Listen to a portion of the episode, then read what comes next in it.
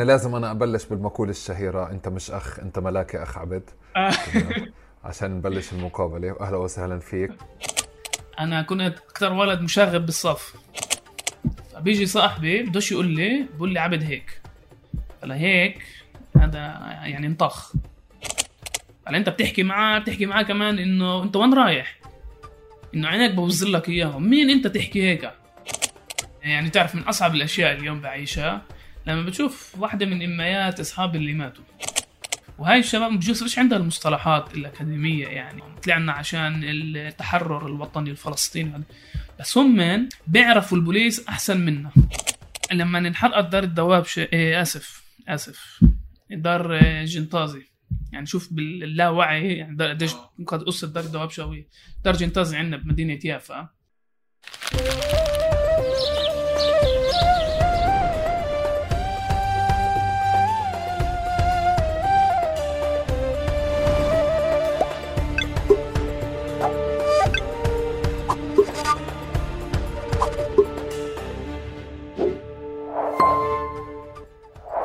مرحبا واهلا وسهلا فيكم في حلقه جديده من بودكاست تقارب. حلقتنا اليوم حلقه جديده مع العزيز عبد ابو شحادي. مرحبا يا عبد. هلا يا احمد. مرحبا يا عزيز، كنت احكي لك شكرا على الدعوه عزيزي. انا اول شيء تعال نتفق، بتحكي ليش عزيزي؟ عشان بس انتوا بتفكروا هاي لغه مش رسميه، بس هاي لغه كتير رسميه وبتلكش الحوار بيني وبينك. انا الصراحه من سامي ابو شحادي، من ابن عمتي، هو يقول عزيزي ما بعرفش ليش، بس يعني مرحبا عزيزي. هو سامي عزيزي صح، وبضربك عزيزي. وبعدين لازم انا ابلش بالمقولة الشهيرة انت مش اخ انت ملاكي اخ عبد، تمام، عشان نبلش المقابلة. اهلا وسهلا فيك. وبما انه احنا يعني بودكاست جية بسموها هيك، طيب انا طبعا يعني مبسوط جدا انه عبد ضيفي وبرنامجه يعني سبق برنامجي وشغله سبق شغلي، وكمان كان واحد من الناس المتعاونين اللي دفع ودعم، فيعني اهلا وسهلا فيك. مش متاكد كيف نفسيتك بدها تكون وانت ضيف، بس بنشوف في الحلقه. هي تعرف احمد في عقده عند الفلسطينيين بالداخل، بعرفش اذا بكل محل، انه لازم تقول اول بودكاستر، اول محامي، اول بكل بلد عربي، اول دكتور، اول بروفيسور. هدول اللي بروحوا على دبي، ايه بكل شيء، اللي بروحوا على دبي اول واحد دعس دبي، اول واحد طلع على الاردن. ف يعني انا برايي هاي بس عندنا بدنا نقول للناس انه الشطاره الواحد يبلش. السؤال تعال نحكي كمان سنة سنتين ثلاثة وين بتوصلوا مع مشاريعكم، يعني بين إذا بالبودكاست أو بين إذا صناعة أي محتوى تاني. أنا بفكر بس أنه أنت في إشي، يعني إذا أنا لم أنت كنت سابق منيح ومبلش ببرنامجك، بس كان التحدي عليه كتير أصعب. يعني أنا بس قاعد بشوف التحديات اللي موجودة بأنك تشتغل مع ناس تبعت لك لسه، أو جمهور ببعت لك لسه تعليق انه ليش هيك تحكوا مع بعض، ليش تحكي مع الضيف هيك. لانه لسه صيغه البرنامج او الحوار او كل البودكاست لسه مش واضحه. فيعني اذا انا هيك عم يعني شوي قاعد باسس مع جمهور، فما بالك بانت كيف بلشت. اهلا وسهلا فيك عبد. انا في برنامجي اللي هو برنامجك كمان بنقضيها كتير مجاملات، بترك الضيف يعرف على حاله. فعبد عرف على حالك ما تحب. بنفع بس احكي على الصورة هاي اللي وراي عشان هيك شوي غريبة؟ يلا قبل ما نبلش، هاي الصراحة في صديقة لنا عطتنا اياها هدية، وهي انا كتير بحبها للصورة، بس بنتي لور بتحبها اكتر، يعني اكتر مني. فدايما كان في نقاش وانا اذا نخليها الصورة ولا ما نخليهاش، وين نحطها. فيعني اللي شايف هاي الصورة هاي لبنتي لور. بالنسبة لإلي، يعني بالنسبة من أنا عبد أبو شحادي من مدينة، بس ثواني أنا قبل. حنين موافقة على موقع اللوحة هون؟ حنين بهاي الأشياء أحمد فيش نقاش، يعني اللي حنين بدها تقوله أنا موافق. عشان بالضبط كنا قبل ما نبلش تسجيل كنت قلت لك أحمد، يعني في نقاش على الزوايا الكنباي. مشكلتي مش انه مش مستعد ارتبهم، بقول لحنين ما بعرفش كيف ارتبهم، يعني في شغلات يعني ما بعرفش كيف بتزبط هاي، فكيف ما انت بدك رح يصير. تفضل يا عبد.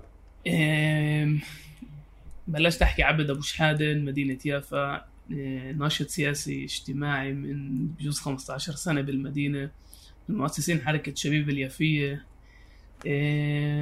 للأسف الشديد يعني عضو مجلس بلدي بالمدينة، يعني مع كل تحديات الشغل الميداني والحقل السياسي، كمان البعد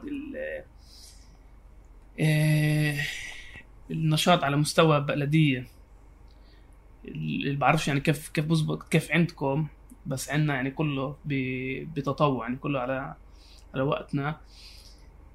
ملقى ماجستير بالعلوم السياسية، فلسفة سياسية، ومختص بالمجتمع الفلسطيني في يافا، وبدرس العلاقة المجتمع الفلسطيني والمؤسسات الإسرائيلية والمجتمع الإسرائيلي اليهودي بالمنطقة. طب والشق الثاني من السؤال عبد، كيف بتحبش الناس تعرفك؟ عضو مجلس بلدي. حلو.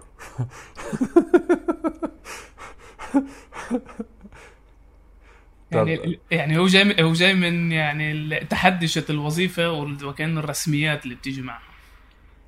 طب عبد، أنا إذا بدي أطلب منك ترجع تعرف حالك بشكل آخر ثاني تماما، ببلش من يافا اللي أنت عرفتها ونشأت فيها قبل المسميات الرسمية كلها اللي أنت حكيتها، لأني بظن أنت متعود تعرف حالك كيف عرفت حالك. هيك مش هيك مريح. أنا بظن ما جربت الشيء تاني في مقابلات ولا في محاضرات ولا في ورش، فتعال نحفر شوي لورا. عبد اللي زمان وصلنا لعبد اللي عرف حاله قبل شوي. تعرف أحمد، لما بمشي بالمدينة بالأخص بحي العجمي، في إشي ساحر لصعب الواحد يوصفه، عشان أنا ما نقلتش من يعني ولا مرة طلعت من يافا ولا مرة عشت بريت يافا. إحنا اليافوية بتقصوا علينا إنه بنطلع من يافا بنضيع. وفي إشي هيك مميز لما أنت بتكون عايش كل حياتك بمنطقة معينة، وبتعرف كل حجر بالحارة، بتعرف كل عمارة امتى انبنت، وبتعرف كل عيلة، وبتعرف كل يعني بتعرف الأجيال. يعني مش بس بعرف جيلي، بعرف أهليهم، بعرف أجدادهم، بعرف أولادهم. فأنت لما بتمشي بالمدينة في يعني من ناحية واحدة بربطك الجانب العاطفي، بس لما أنت بتربى ببيت مسيس، تقدرش ما تمشيش وما تسألش الأسئلة هاي اللي بيوت لمين. يعني لما بتمشي بالحي العجمي مثلا وبتشوف بيوت الكركار، في هذا السؤال احنا كنا بنسأله، يعني الناس اللي عمرت هذا البيت كانت فاهمة ايش رح يصير عنا، كانت فاهمة ايش رح يمرق على حي العجمي. إذا بدي أعرف على حالي يعني هيك من كنت قبل كل هاي المسميات، عن جد بشوف حالي ابن المدينة. يعني مش بس ابن العيلة أو ابن الحارة، ابن هاي المدينة. ويعني أنا جاي من عائلة اللي سيدي كان ناشط، أبوه لسيدي كان ناشط سياسي أو يعني فعال سياسيا قبل 48 وما بعد 48. سيدي كان ناشط سياسي، أبوي ناشط سياسي. فأنت بتربى كمان من جيل كتير صغير مع أسس اللي بيبنوا لك واقع غير، بيبنوا لك يعني لما سيدي مشهور على فكرة، يعني إذا بتكتب بيوتيوب عجوز في مدينة يافا بيطلع فيديو شهير لسيد أخذ ملايين من المشاهدات. فتخيل لولد عمره 13 سنة بسمع سيدو كل يوم بالليل، يعني عندنا حوش عمامي بيجوا بيسهروا عند سيدي، كانوا كل يوم ولليوم بيسهروا، بس سيدي توفى قبل سنة. أنت بتربى وبتسمع القصص. لما سيدك بقعد يحكي لك ايش، لما سيدك بتقول له انا هلا بدي اروح على شارع النزهه، وبلش يحكي لك ايش يعني شارع النزهه، شارع جمال باشا، انت بتبلش تتخيل. فالمره الجايه لما بتمشي بتصير تتخيل كيف ما هو حكى لك القصه. سيدي كان من المسنين اللي على الصعيد الشهري او اسبوعي يجوا لاجئين، تعرف اللاجئين الفلسطينيين اللي طلع لهم جواز سفر امريكاني، يجوا مع الجواز سفر الامريكاني اللي بدهم يعرفوا وين دار اهلهم، فيجوا يتواصلوا معي او مع سامي او مع حد اي حد من افراد العائله، قولوا اسالوا سيدكم وين عائله فلان وفلان. وغالبيه الوقت سيدي كان عنده ذاكره كتير قويه، فكنا نروح لهذا البيت ناخذ العائلات نورجوهم البيوت. فكل مرة انت بتمرق حد البيت بتتذكر العائلة. يعني انا بيت تمام الأكحل بالبلد القديمة فيش مرة بمرق من هناك بحسش بقهر. في فنانة يهودية اسمها إيلانا جور عاملة من المحل متحف، من بيتها متحف. بس انا من ناحيتي خلص، انا لما اجى تمام الأكحل وسألوا سيدي وين كان بيت الأكحل وسيدي دلهم على البلد القديمة، خلص انت من ناحيتك هناك. فإذا بدي أعرف حالي من أنا عن جد بشوف حالي ابن المدينة، وأنا بحس إنه أنا كتير محظوظ إنه مربطش بفقاعة مغلقة فيها يعني عنا في الداخل، مع يعني لما نبين لما صار عنا طبقة وسطى صار عنا فقاعة على الطبقة الوسطى. أنا لما كان عمري 13-14 سنة بتذكر منيح أنا وصحابي اللي بجيلي، الجريمة المخدرات هاي كلها كانت بالمحيط حوالينا. فيها طبعا جانب سلبي، في كتير ناس انجرت لمحلات كتير سلبية، بس بشكل عام انه طلع لي اشوف كل يعني طلع لي اشوف يافا مش من الأكاديمية، مش من مقالات أكاديمية، طلع لي اشوف يافا من تجربة شخصية ومن سيرورتي انا مع اصحابي والمرحله اللي مرقتها مع اصحابي. هلا انا بحكيها كمان مع كتير حزن، يعني انت كمان بتربى بمدينه اللي عندك ذكريات مع كتير اصدقاء اللي ماتت، انت يعني في معها، يعني انت بتعرف صاحبك مات هنا، كل مره بدك تمرق من هذا الحي او من هذا الشارع خلاص بتذكر كل واحد من اصحابي اللي انطخ بالمدينه، بتذكر وين انطخ اي شارع. ففي تعرف هيك يعني عاش كيف الواحد يوصفها، بس في حمل عاطفي معاك كل الوقت، ولدرجه يعني بجوز كمان بيعمل لك كمان عقده انه انت بتقدرش تتخيل حالك بريت هذا المكان، يعني بالذات بالعالم اللي احنا عايشينه اليوم. بس انا سعيد مع العقده، انا بحس حالي انه انا كتير محظوظ انه انا ابن هاي المدينه. طب بالعادة أنا بسأل سؤال إمتى اكتشفت حالك فلسطيني، بس أنت لما بتقول إنه ابن مدينة يافا بدي أرجع يعني أنزل هيك من نسأل السؤال الصغير بعدين نطلع على السؤال الكبير اللي أنا بسأله بالعادة. أنت عرفت حالك ابن مدينة يافا، نادراً ما الناس تعرف حالها أولاد منطقة أو مدن، بس أنت إمتى أو شو الحدث أو الذاكرة اللي خلتك تشعر إنه أنت ابن يافا؟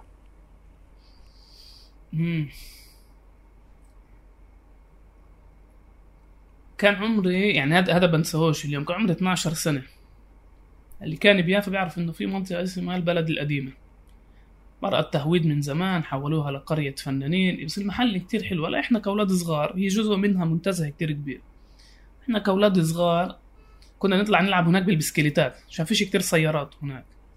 وبنساهش اليوم لما وقفني بوليس بقول لي ايش وقف ولد عمره 12 سنة، بقول لي ايش انت بتسوي هنا؟ انا واصحابي مش عارفين يعني ايش يعني ما سويناش ولا شيء عاطل. بنقول لهم نلعب، فبقولنا انتوا ممنوع تلعبوا هنا، انتوا بتلعبوا هناك. هاي بنساهاش، يعني صارت قبل 20 سنه، بس بتذكر بهاي اللحظه فهمت انه في احنا وفي هم، احنا هناك وانتوا هنا، واحنا يعني بتكون مشيانا نكون حواليكم حتى كأطفال. وهاي يعني هذا اليوم وهاي الساعة بقدر هقول انه فهمت انه انا ابن اشي تاني من المحيط العادي، يعني هاي النورم اللي كتير من الفلسطينيين الداخل بيعيشوا فيها بالاخص بالمدن الفلسطينية. بتفهمها من جيل كتير صغير، تفهمها انه ما ينفعش تتعايش معها بالحياة، مش راح تقبلك بالسوسيولوجيا. يعني تعرف بعين سؤال انت مين، ايش مين انت، مين مش انت، تمام ممكن. يعني انت اسود عشان انت مش ابيض، او انت ابيض عشان انت مش اسود. فبرايي بهاي المرحله يعني عنصريه المجتمع الاسرائيلي، عنصريه الشرطه الاسرائيليه ساعدتني كمان افهم مين انا بناء انه يعني انا مش هم. طب على مستوى السؤال الفلسطيني الاكبر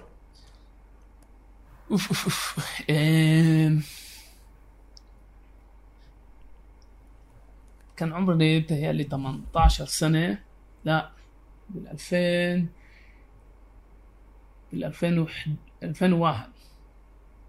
لا آسف 2009 حرب غزة على اسمي. هلا انا دائما كنت يعني اساعد سامي بالانتخابات، كان يبعثنا لغزة لفتات وكان يبعثنا يعني نساهم بالمعركة الانتخابية يعني كأولاد من جيل 14 و15. بس مين يعني بس الحرب 2009 بتذكر كنت عند دار خالتي نايم وصحيت الصبح وشفت على مشاهد أول يوم حرب على غزة اللي يعني 48 شهيد بأول يوم، قصف على محطات الشرطة على المدنيين، عشرات الشهداء بأول ساعات.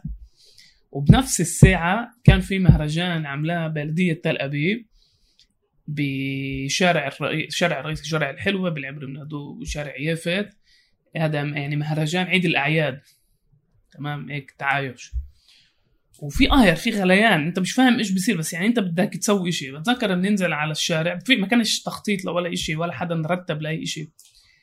وبهديك الفترة كان في عنا يعني القائمة اليوم أنا بترأسها، بهديك الفترة لسه كنت بس ناشط، اسمها قائمة يافا. والناس اتجمعت لحالها بالمقر، هلا بالمقر كمان كان في إعلام فلسطين، المقر كمان موجود بالشارع الرئيسي، والناس بتطلع علم فلسطين مرة واحدة، أنت بتعرفش من إجت الناس، مئات مئات مئات من الشباب والصبايا والكبار والصغار، كلهم وقفوا المهرجان. على كتعرف كان عرب وكان يهود وكان يعني المشاركين بالمهرجان يعني في تنويع كله بضبضب على السريع، بيرتفع علم فلسطين، بتسكر الشارع، بتبلش مظاهرة بشكل عفوي، وفي هيك شعور بالانتماء والكبرياء، انه لا انه في عندك يعني هاي الاحساس بالكرامة، الاحساس انه انت يعني ليافا، يعني حتى لو انه انت موجود بيافا وأقلية كتير صغيرة، يعني 20,000 فلسطيني عايشين بيافا اليوم، يعني بس بيافا بدون تل أبيب في 40,000 يهودي بمنطقة فيها 2 مليون يهود، يعني فيش كمان مجتمع فلسطيني حواليك. بس لا هاي المجموعة اللي مع إنه يعني قليلة من ناحية رقم، بس كان عندها مقولة كتير قوية وتغطية من الجزيرة، والكل يجي يتصور ويصور، والناس لحالها صارت تطلع على فلسطين من بيتها. فبرأيي هاي الفترة هاي هذا الحدث اللي هيك تعرف بطلعك من الكومفورت زون. ومن يومتها غيرت اسمي كمان على الفيسبوك لليوم، ضل معي يعني عبد غزة أبو شحادة في غزة قبل الأب، ولليوم ضلتها معي. والناس بتقول لي خلاص عبد يعني كبرت، وهلا لهم يعني بقيم من غزة بس بعد ما يخلص الحصار على غزة، وضلت طيب عبد، أنت لقيت حالك بالمجال العام بالعمل السياسي لما بلشنا نأسس حركة الشباب اليافية. حركة الشباب اليافية سنة 2010 أول مظاهرة عملناها بعد ما الاحتلال اعتدى على سفينة مرمرة اللي حاولت تكسر الحصار على غزة. يعني الواحد بيحكيها وكأنه زمان، بس يعني لما تكون فعلا زمان بس من جوا من جوا زي كأنه الكف مبارح أكلناه. يعني كنا مجموعة شباب وصبايا اللي كنا متابعين ورا الأخبار والجريمة ضد الأتراك وضد العرب وضد الفلسطينيين اللي كانوا على السفينة، والاعتداء على المواطنين، اعتداء على المشاركين بسفينة مرمرة. وبلشنا إن نتنظم. وأنا برأيي تعرف التنظيم بالتنظيم السياسي الناس بتضلها تفكر على إيش الأهداف، إيش عملته. بس هناك تعرف بعد عمره سنين بتقول لا يعني مرات مش الهدف المهم، الطريق كيف احنا تطورنا كبني ادمين. حركة شباب اليافية يعني قدرنا نشتغل هيك، يعني قدرنا نشتغل نتنظم، بنينا فرقة دبكة، فرقة فوتبول شاط، عشرات النشاطات، مظاهرات. يعني بتذكر مرة ب 2012 ولا 2011، وهذا كمان كان جزء من الربيع العربي. يعني هاي الشعور بالامل والكرامه، الناس كانت مستعده تطلع تتظاهر اكثر من اليوم. حركه شباب اليافية رتبت مظاهره بيافا 3000 مشارك فيها، يعني ارقام يعني بقولهم احنا يعني خلصت المظاهره بقولهم انتم فاهمين انه احنا اصغر ناس كنا من المنظمين، وقدنا مظاهره فيها الاف، مظاهره قطريه. فهي تجربة حركة شباب اليافية، التجربة الشخصية اللي مرأتها دخلتني ودفشتني لمجالي العام. طب عبد، أنت بما أنه الحلقة بدنا نأخذها زي ما اتفقنا باتجاه أكتر هيك نتعرف على شو يعني شباب يافا، وإذا بنفع بين قوسين بس نحكيها كم مرة، بعرفش إذا بنفع نحطها بالعنوان ولا بتويتر، بس مفهوم الدودم أو شو يعني دودم اللي بتم الإشارة له برموز بالعادة بسلوكيات بكذا. بس أنا بدنا ناخد هيك اليوم يعني تساعدني نفهم، ناخد حيز مساحة من يافا ونحكي عنها. بس أنا بدي أجرب حدد موقعك أنت من كل هاي القصص، يعني من كل هاي المساحات. أول إشي أنت بتكون تحكي على الفقاعات، بس أنا بحسك أنت في فقاعة بالنسبة لشباب يافا البلد. قديش هذا الحكي صح؟ في شغلة خدتها من أبوي وأنا صغير ما كنتش أفهمه، بس لما عنا يعني أبوي عنده أصحاب بسبب نشاطه السياسي يعني على مستوى القطبي، ما كنت أروح أقعد معاه يعني نروح نطلع على أصحابه بالنقب الناحية من لهجته يصير يحكي زي البدو. لما نطلع على الشمال يصير يحكي زي أهل الشمال خيا مع إسا. لما يكون قاعد مع أكاديميين أو جدا مثقف وقارئ يحكي تعرف مصطلحات أكاديمية وقارئ، يقول لك هذا حكي يقول. وبسبب الزر أبوي يعني ربي انولد بالسنة 50، يعني الناس اللي مرقت عليه بمدينة يافا تقدر تتخيل بس إيش يعني كل إشي، فيش إشي ما مرقش عليه. وأنا كتير محظوظ إنه أخذت هذا، يعني أخذتها من أبوي.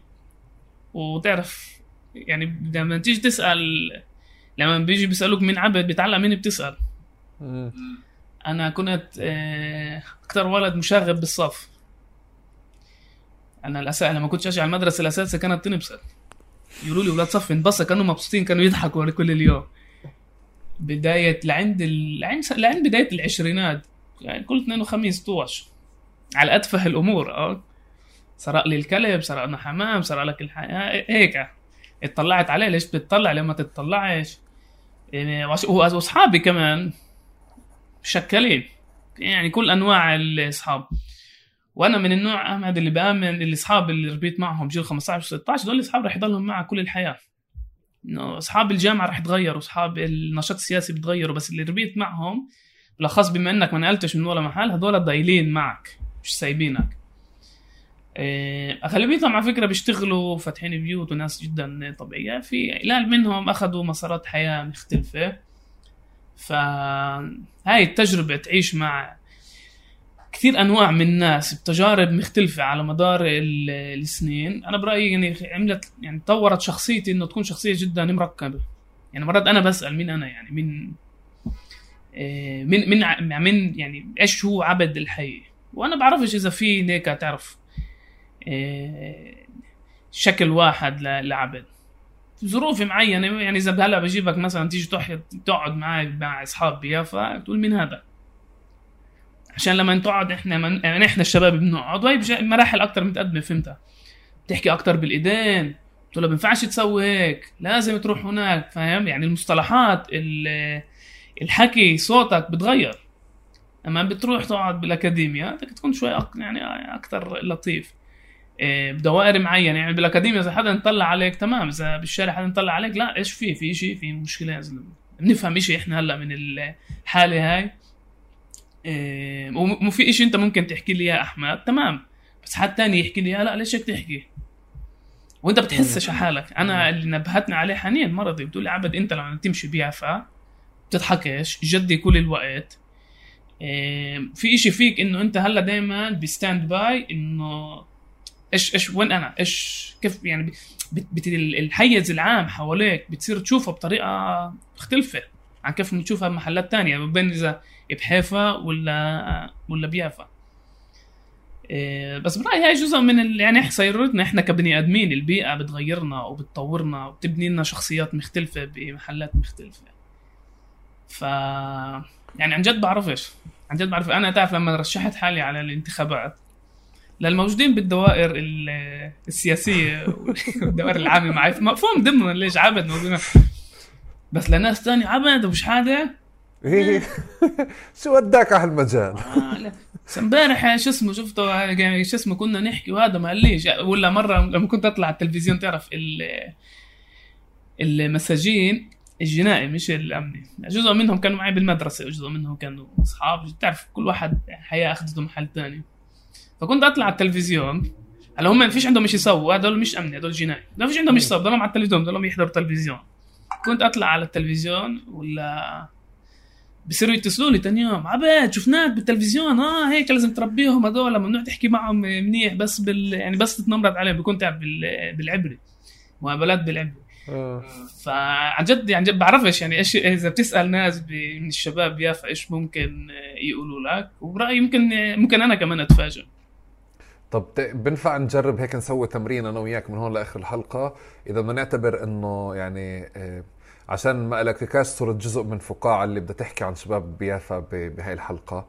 الجمهور الحلقه كيف اتفقنا يعني بمكان تاني اللي هو بحب جدا انه يعني الحلقه هذه والحوار وعبد حتى اطلع الشخصيه اللي جواه، اللي قاعده على رصيف بيافا، اللي مع اصحابه ال15 و16 سنه اللي ربي معهم، ويحكي لنا على يافا اكثر، لانه يعني بعرف في قدره عندك عاليه جدا بحب اخذها بقضيه التحليل وهيك، بس حتى بافتراض احنا شو بنعرف وشو بنعرفش وشو بنحكى وشو بنحكاش، يعني بحب جدا شخصية عبد اللي غاد اللي عندي كتير فضول عنها، يعني بكون محظوظ إذا عرفنا نطلعها اليوم.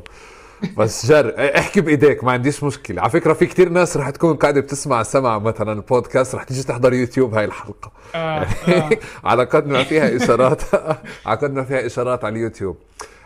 عبد، طب أنا دا أجرب أسأل هيك، أقول أنت ليش ما كنتش يعني في مجموعة أحداث اللي خلتك تفصل عن هديك العوالم أو تأخذ مسارات تانية؟ بس أنا كيف فهمت أو كيف سمعت، أنت كنت ماشي بمسار من مسارات شباب يافا الطبيعية، يعني يمكن في إشي الطبيعية بقصد بمعنى أنه اللي بده ودي على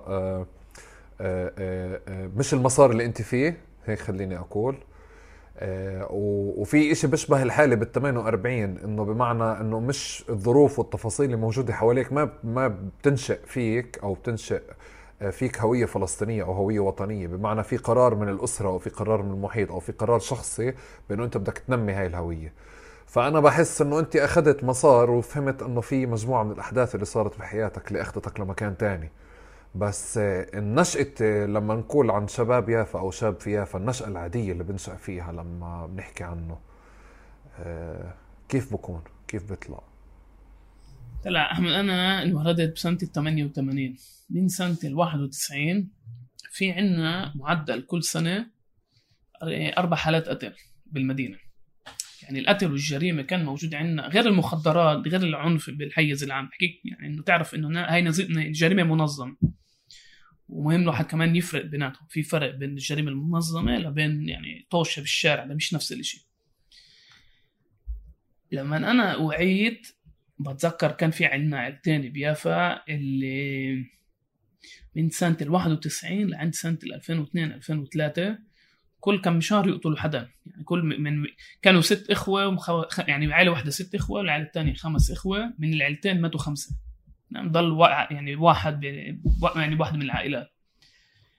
بس الحالة هاي ودخول الجريمة المنظمة بالتسعينات، أنت يعني فيش مفر من الجريمة، فيش مفر من الجريمة. وللأسف هاي تعرف هاي شغلات بس على كبر الواحد بفهمها، إنه كمان هذا العنف المنتشر بمجتمعنا بيخلق أزمات نفسية. وعلى فكرة بعرفش إذا كتير، بعرفش إذا أنت بتعرف أحمد، أنا لأمين جيل، أنا خلصت مدرسة فتت الجراج، أنا من جيل 18 لجيل 4 لجيل 25 كنت أشتغل بالجراج كهربجي سيارات، وكنت كتير شاطر على فكرة.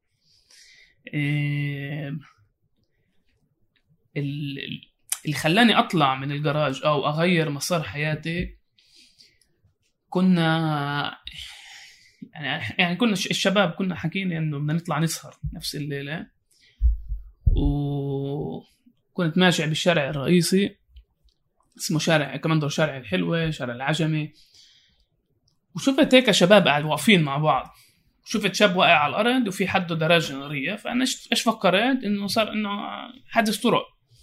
هلا بالعاده اذا انت بتمرق بسياره وفي حدا يتعور، يعني اذا كان مطخوخ او اذا كان عمل حادث طرق، يعني بالعاده توقف وتساعد، يعني عيب على اللي بضله ماشي، يعني انه لا يمكن يعني لازم توصل حدا على المشفى. فبصف السياره وبزمر لهم، بقول لهم يعني اذا في مشكله خلوه يطلع معي بالسياره. بتطلعوا علي بيقولوا لي خلاص انت روح عبد. بقول لهم يعني ايش المشكله؟ يعني انا فيش عندي مشكله. بيقولوا لي لا روح روح. ما فهمتش ايش صار، بس بصف السياره وبنزل اشوف ايش صار، ايش المشكله. بلاقي شاب على الارض كله دم، لابس حوده، يعني مش انه يعني مش عارف مين هو، وبتصف كمان سياره وبنحمله وبنحطه بالسياره على، وانا احامله. بيني وبين حالي بقول الشاب نازل يموت، ليش الحوض ده مسكره بس وين مع عينيه ملان دم، وبتشوف تعرف لما يعني الدم بيكون يعني بنكون هوايه قويه فيه، يعني الدم له الوان، بتشوف دم هيك غامق وزي بقابيل بتطلع من الدم وبرج، مفيش صوت. فبيني وبين حالي بقول نازل يموت هذا الشاب، يعني مش عارف ابصر ايش صار له، بس لسه متخيل انه عامل حادث طرق. بنطلعوا بالسياره يعني هذا في مشهد بنساهوش، انه اجري ضلهم بريت الشباك، السياره دعست بنزين وراحت على المشفى وكل دم. يعني بسال الشباب يعني ايش يعني مين هذا؟ بيقولوا لي عبد هذا مراد قريبي، ويعني هاي صديق الطفوله. بسالش ايش صار، بالاول ما كانوش دملوا لي مين، بسالش ايش صار، وبعدين فهمت قالوا لي روح عشان مش عارف يعني بجوز اللي قتله يعني يشوفني منه قريبه او صاحبه، يمكن اكون انا بخطر كمان. بس بطلع على السياره وبضل طالع لاتجاه المشفى. لما بنوصل المشفى يعني بجده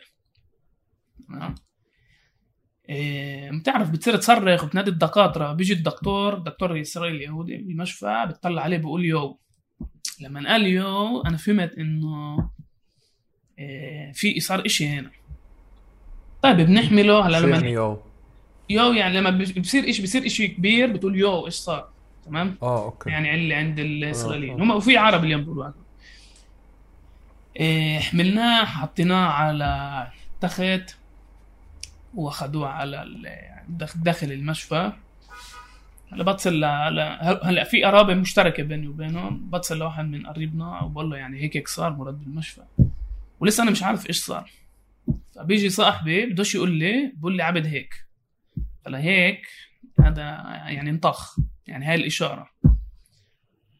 بقول له يعني مش معقول، يعني ما شفتش ما سمعتش. بيجي قريبي بفوت بيطلع فيش دقيقتين ثلاثه بقول لي عبد ما تضلكش هنا، خلص روحوا، مات مراد مات. بقول له يعني ايش صار؟ بقول لي انطخ 5 مرات براسه مش راح يطلع منها، يعني انه تكون معجزه. هلا انا بهالفتره لسه كنت اشتغل بالجراج. بروح على الدار ما عيطتش، عارف يعني كنت حزين هيك. وكان اشي مثير انه ابوي هذيك الفتره زي ضل يسالني كيف حالك، ما فهمتش ليش، اذا بدك اشي زهق. بس هاي تعرف مرحله مرتها، وكنت باكتئاب، كنت زعلان انه لما عيطتش، كنت زعلان ليش هيك صار، كنت زعلان يعني تجربه كتير صعبه، كنت زعلان لما عرفتش انه هذا هو. وصرت تتخيل لو قلت لهم لا ده طلعوا على انا معي بالسياره، انه اصريت انه كان بيفرق. وبتذكر هيك بعد جمعتين بقرر انا بديش اشتغل بالجراج، بديش، مش مبسوط بالجراج. وانا بحب النشاط السياسي، وانا بحب اقرا، انا يعني فرانس فانون، البير ميمي، كارل ماركس كنت اقراهم هيك، كنت اقراهم بالجراج يعني كثير قوي بالانجليزي. وكنت يعني مكتبتي كانت مكتبه كثير غنيه بالعمل، يعني نظريه يعني نظريات سياسيه. وبالجراج ما يفهمون، بيقولوا مين هذا فنان يعني فرانس فانون، ليش بيقرا يعني شو هاي الكتب اللي الناس تجيب لنا اياها. وبتذكر هذا القرار، قلت انا بديش اضل بالجراج، انا اعمل اشي بحبه، انا بحب الفكر السياسي، انا بحب علوم سياسيه، انا يعني بنجذب للاشي بشكل طبيعي. وبقرر انه لا انا ما خلصتش صف 12 مع يعني هاي فينا في شهاده بسموها البقروت العاديه، وفي في شهاده بقروت مهنيه لانه يتعلم صنعه كهربجي ميكانيك. انا عندي المهنيه وبتكونش كنا ناقصها كل المواضيع العلميه، المدنيات، التاريخ، الجغرافيا، وما كنتش عاملهم هدول الامتحانات. انا بحكي بجيل 24 عادت سنه دفعت 20,000 شيكل بس عشان اقدر اخذ كورسات اتعلم بالليل عشان يعني اعمل الامتحانات. وقعدت سنة كاملة أشتغل الصبح من الساعة 8 للساعة 5 بالجراج، ومن الساعة 5 للساعة 9 أخذ كورسات عشان أمرق الامتحانات.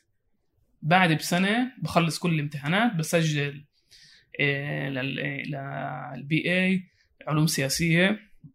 ما قلتش لولا حدا. امي متى كنت ساكن عند اهلي، امي بتقول لي يعني جاي تصحيني انزل على الجراج، بقول لها انا مش نازل اليوم على الجراج، انا بطلت شغل، انا رايح اتعلم علوم سياسيه. امي انصدمت، ايش؟ ليش؟ على صرت مسجل ودافع للكليه وكله. ليش عندك صنعه؟ ايش بدك بهالعلوم السياسيه؟ ايش بتشتغل فيها هذه الشغله؟ وهيك لقيت حالي بجيل يعني نسبيا متأخر مقارنة عنا بالمعدل عنا، بتعلم علوم سياسية وأنا كيفت بالبي اي. ببساطة أنا كنت أروح أسمع المحاضرات وأنا مكيف، أنا مبسوط وأناقش ما كتبتش ولا إشي خلال الكورس. تعرف هلا العيشة هنا بتعلمك شغلات، يعني يعني بالإنجليزي ممكن تقول هاسلر، يعني بتعلمك شغلات كيف تدبر حالك بالحياة. أنا ما كان ليش طولت بالي أقعد أكتب هلا وتلخيص وأركز كل شيء بقوله المحاضر. كنا أشوف مين بعرف بالصف اللي بكتب، أكد أنا بدي التلخيص منك. شانس إنه بنت عمي كانت معي خلال البي اي، صبحية اسماء، قلت لها صبحية أنا راكن عليك وعاوز سطرت عليك. بس كنت أقرأ كل المقالات بس عشان أجي أناقش الأساسي، يعني مش انه انا بدي اجي جاهز على الحصه عشان بدي اناقشكم. بس هذا طبعا طورني اكاديميا، انه كميه المقالات اللي بتقراها خلال البي اي والام اي بساعدك بتطور قدرات تحليل. بحس انه بحكي كتير احمد، يعني لا رواق. انا مبسوط اصلا انه بتحكي بايديك كمان. طب عبد، إذا بدنا نحكي على لما بتحكي على هيك، أنت اكتفيت بأنك تحكي الجراج، أنا تركت الجراج يعني كمرحلة، بس إذا بدك تحكي على الجراج هو رمز لأشياء بحياتك، وبحب تعيشني معك بالجراج من خلال تحكي لي على شخصياته. يعني أول شيء هذا إشي عندنا سيدي قبل ال 48 كان ميكانيكي، بعد ال 48 كان ممنوع يطلعوا من جيتو عجمي وصعب يشتغلوا بالجراجات، فصار صياد، بس بالأصل هو ميكانيكي. كان يشتغل على مواتير ديزل ايامها بفتره بيارات مدينه يافا. كان هو وابوه، يعني سيدي ابوه لسيدي كان بيرجي، وكان يشتغلوا بالبيارات، وكان كانوا كمان ميكانيكيه يشتغلوا على المواتير اللي بتسحب مي من الارض. بس يعني عمامي كلهم جايين من هاي المجالات، يعني ميكانيكيه كهربجيه، يعني كلنا بنشتغل بايدينا. يعني هذا كان جزء من السيرورة العائلية، انه كان طبيعي انه اكمل هذا المجال، وكنت احبه انا وكنت كثير شاطر. يعني كنت اصغر واحد بالجراج واحللهم المشاكل، على كمان عشان كنت قوي بالانجليزي اعرف كيف احل المشاكل، افوت على الفورومز اذا في مشكلة بسيارة واجي جاهز.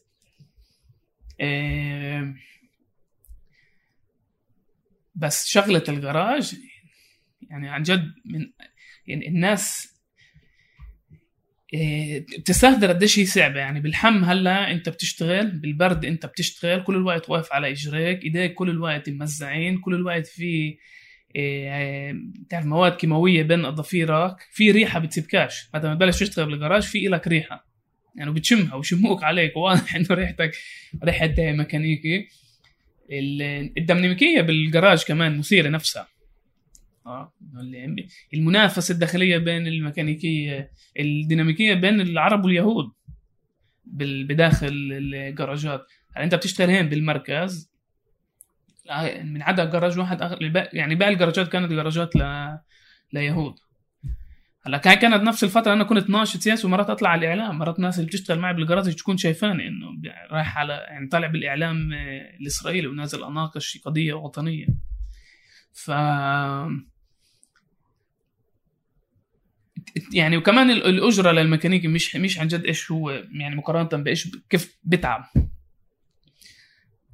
بس اليوم لما بتذكرها يعني زي ببتسم، بقول انه والله كانت تجربه حلوه، يعني انه تعرف تفك وتركب يعني زي انت بتتخيلها زي الليجو. بس مش هواينه، مش ما بقولش عليها فتره هواينه. وكمان بدك تصحى كل يوم على الساعه 7، بدك تضلك واقف على رجلك للساعه 5 للساعه 4، تشتغل بالحام وتشتغل بالبرد. بس يعني فترة حلوة يعني بتندمش عليها. بس انت انا متأكد انه انت التقيت بشخصيات او صارت معك قصص في هذا الحيز في هذا المكان لو ما كنتش غاد انت بتعرفش عنها اليوم. فانا من هذا الباب عم بجرب اقول انه حطني بجو الشخصيات عشان اعرف عبد لما بقول تركت غاد شو ترك، ولما بقول انه انا حسن حظي كنت غاد شو بقصد بالضبط. انت اولا يعني بالجراج تعرفت على ملان شباب من الضفة اللي كانوا يشتغلوا بالجراجات وعلموني كتير اشياء. هلا انت يعني بدك تعرف عمرنا يعني 20 سنة العمال اللي كنا نعرفهم كنا نشوفهم ك يعني عمال اللي بيجوا يشتغلوا عنا بالعمار، ولا مرة عن جد نشتغل معهم، بس الجراج عن جد اشتغلت مع عمال من الضفة. وبتفهم يعني بتصير اصحاب، بتصير تسهر عندهم بالليل، تمام، انه بيكونوا ساكنين مرات ببيوت او بالطابق الفوقاني من الجراج، بتصير في يعني علاقة صداقة، ولليوم جزء منهم اصدقاء. هل اللي بدي احكيه مش بس على الجراج ولا محل الشغل، هاي بشكل عام، تمام. يعني بالنادي الرياضي ممكن تصير وصارت بالنادي الرياضي، ممكن تصير بالجراج لما بنكون بهاي المحلات. يعني انه في جراج واحد صاحب واحد يهودي، صاحبه واحد يهودي، وفي عمال عرب ويهود، الا تشوف عنصريه. بس بهاي الظروف احمد فيش تكيف ولا تعايش مع هاي العنصريه، وبتشوف كيف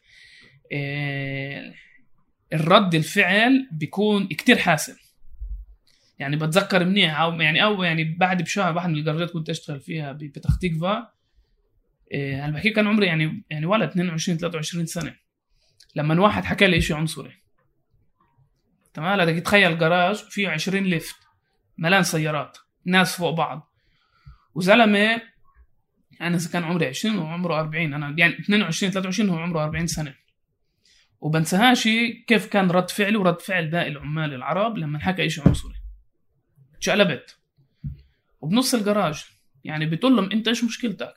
هل انت بتحكي معاه كمان انه انت وين رايح، انه عينك بوزلك اياهم، مين انت تحكي هيك، باي حق بتحكي هيك بالعبراني؟ وبتشوف كمان كيف بندغطوا، بتشوف كمان انه انت لما بتقول لهم انه انا مش مستعد اسمع اي اشي عنصري وبديش هالشغله، بتشوف كمان انه بتعلموا للمستقبل انه ولا حدا يعمل ما يغلط معك هاي الغلطه. وبتتعلم كمان كيف تحترم نفسك، وكيف يعني كيف تطور شخصيه، تعرف يعني هاي شغله احمد مهمه، هاي بعيده كمان على المصطلحات الوطنيه اللي احنا النشطاء بنستعملها. وهاي على فكره كتير ناس يعني ممكن ما يعرفوش حالهم ناس وطنيين، بس هاي القرار انه انت مش مستعد تسمع اشي عنصري، وانت مستعد ترد، وانت مستعد كمان تراهن بشغلك. بس انه وبرايي ان انا كنت اتفاجأ انه كيف ناس اللي مش ناس مسيسه ردها يكون رد حاسم وبيخلق رادع عند الطرف الاخر، انه الناس مش رح تستحمل ارفقهم. وهاي اجت من الجراج، مش من العمل السياسي. قلت لي قبل شوي هيك ضل عليك براس السؤال، بس انا محوش لك اياه لما حكيت حنين لاحظت عليك انه انت بتمشي بيافا ومتعصبن. شو لاحظت عليك كمان؟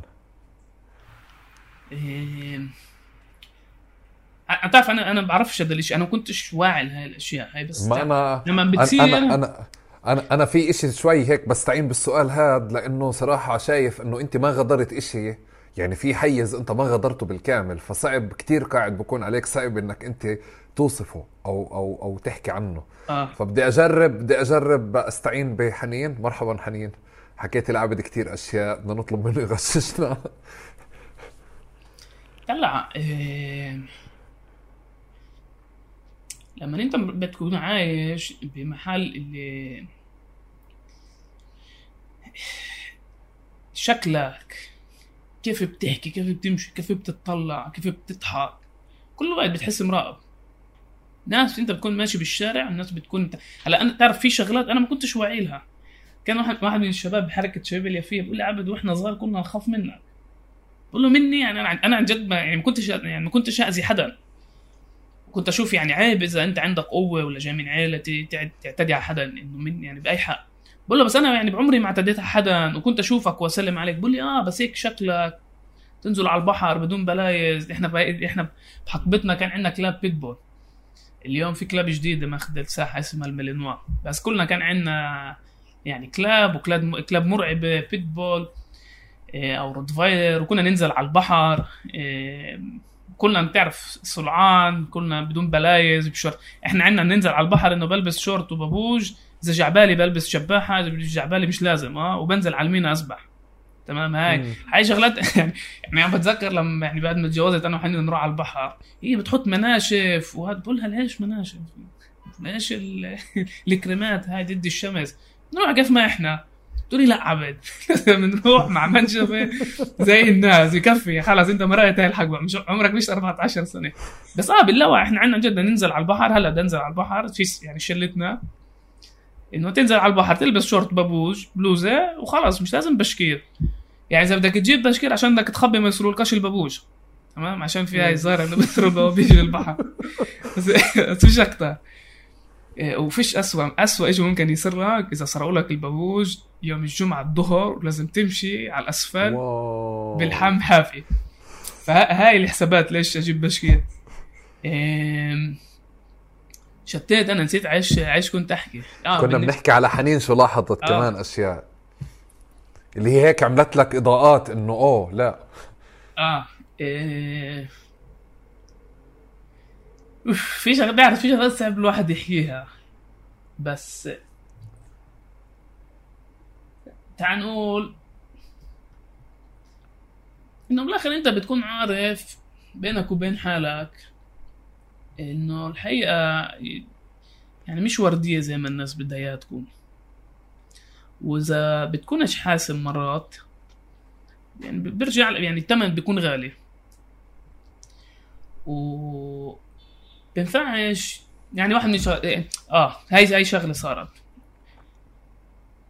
احنا الشباب لما بنمزح مزح بيصير ثقيل، تمام.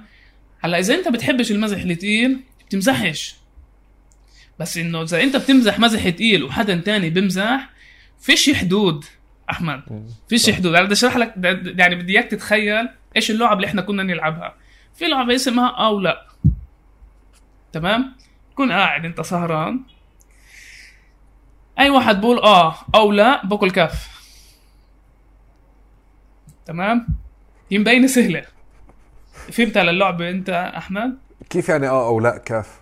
يعني اذا بتقول يا او لا خلال المحادثه بدنا نحكي عادي فاهم؟ هاي كان بتكلفك 4 كفوف احمد يا كف من كل واحد، كنت 6 كفوف على كل يعني قلت 4 مرات بتضربها ب4 بس من الاول. يعني احنا اتفقنا بدنا نلعب لعبه او لا، تمام. على بديك الفتره يعني في لعبه 15، تعرفوا لعبه 15؟ لعبه بالفوتبول بنلعبها، بيكون لازمها 4، واحد بيكون زي كيبر حارس وبكونوا 3، اذا بدخلوا عليك لازم يدخلوا عليك جول بس اذا الطبه بالهواء، يعني ما ينفعش تضرب هيك على الجول، بس لازم حدا يرفع لك الطبه بالهواء وتدخل. واذا بتاكل 5 جوال لازم تاكل كف من كل واحد، تمام. او لعبه القداوه، القداوه بجوز اعطى اللعبه ممكن الواحد يتخيلها. مش بالساحه الكره اليد في عندك هيك زي دائره مرسومه على الارض، بيكون واحد مسموح له يطلع من الدائرة بس إذا بنط على إجر واحدة، ممنوع يدعس بجرتين على الأرض. بنطنط إذا بمسك واحد لازم هذا الواحد لازم يأكل ضرب من الكل لعين ما يرجع على الدائرة، بالدائرة ممنوع تنضرب. هاي لعبنا هيك، إحنا كنا نلعب ما ضلت معنا للكبر. فلما كنا نقعد برات تعرف أصدقاء مشتركة يبلشوا يمزحوا، فأنا بلش أمزح كمان على المزح احمد. عن جد المزح اللي كان يعني الحكي اللي كان ينحكي عن جد، ناس كانت يعني اصحاب مرات كانت تتروح مسموم بدنها، فمرات تيجي يكونوا اصحاب يبلشوا يمزحوا تفلت البركات معي ومع حنين. تقول لي عبد يعني كثير هيك وين رايح يعني ما ينفعش، ولا بس هم بلشوا عشان انا بالله واعي يعني هيك اللي بده يمزح يمزح. على فكره احمد انا بين اصحابي بحب يمزح كثير عشان بعرف الثمن غالي، مش اكيد اقدر استحمل. طب عبد لما بتكون يعني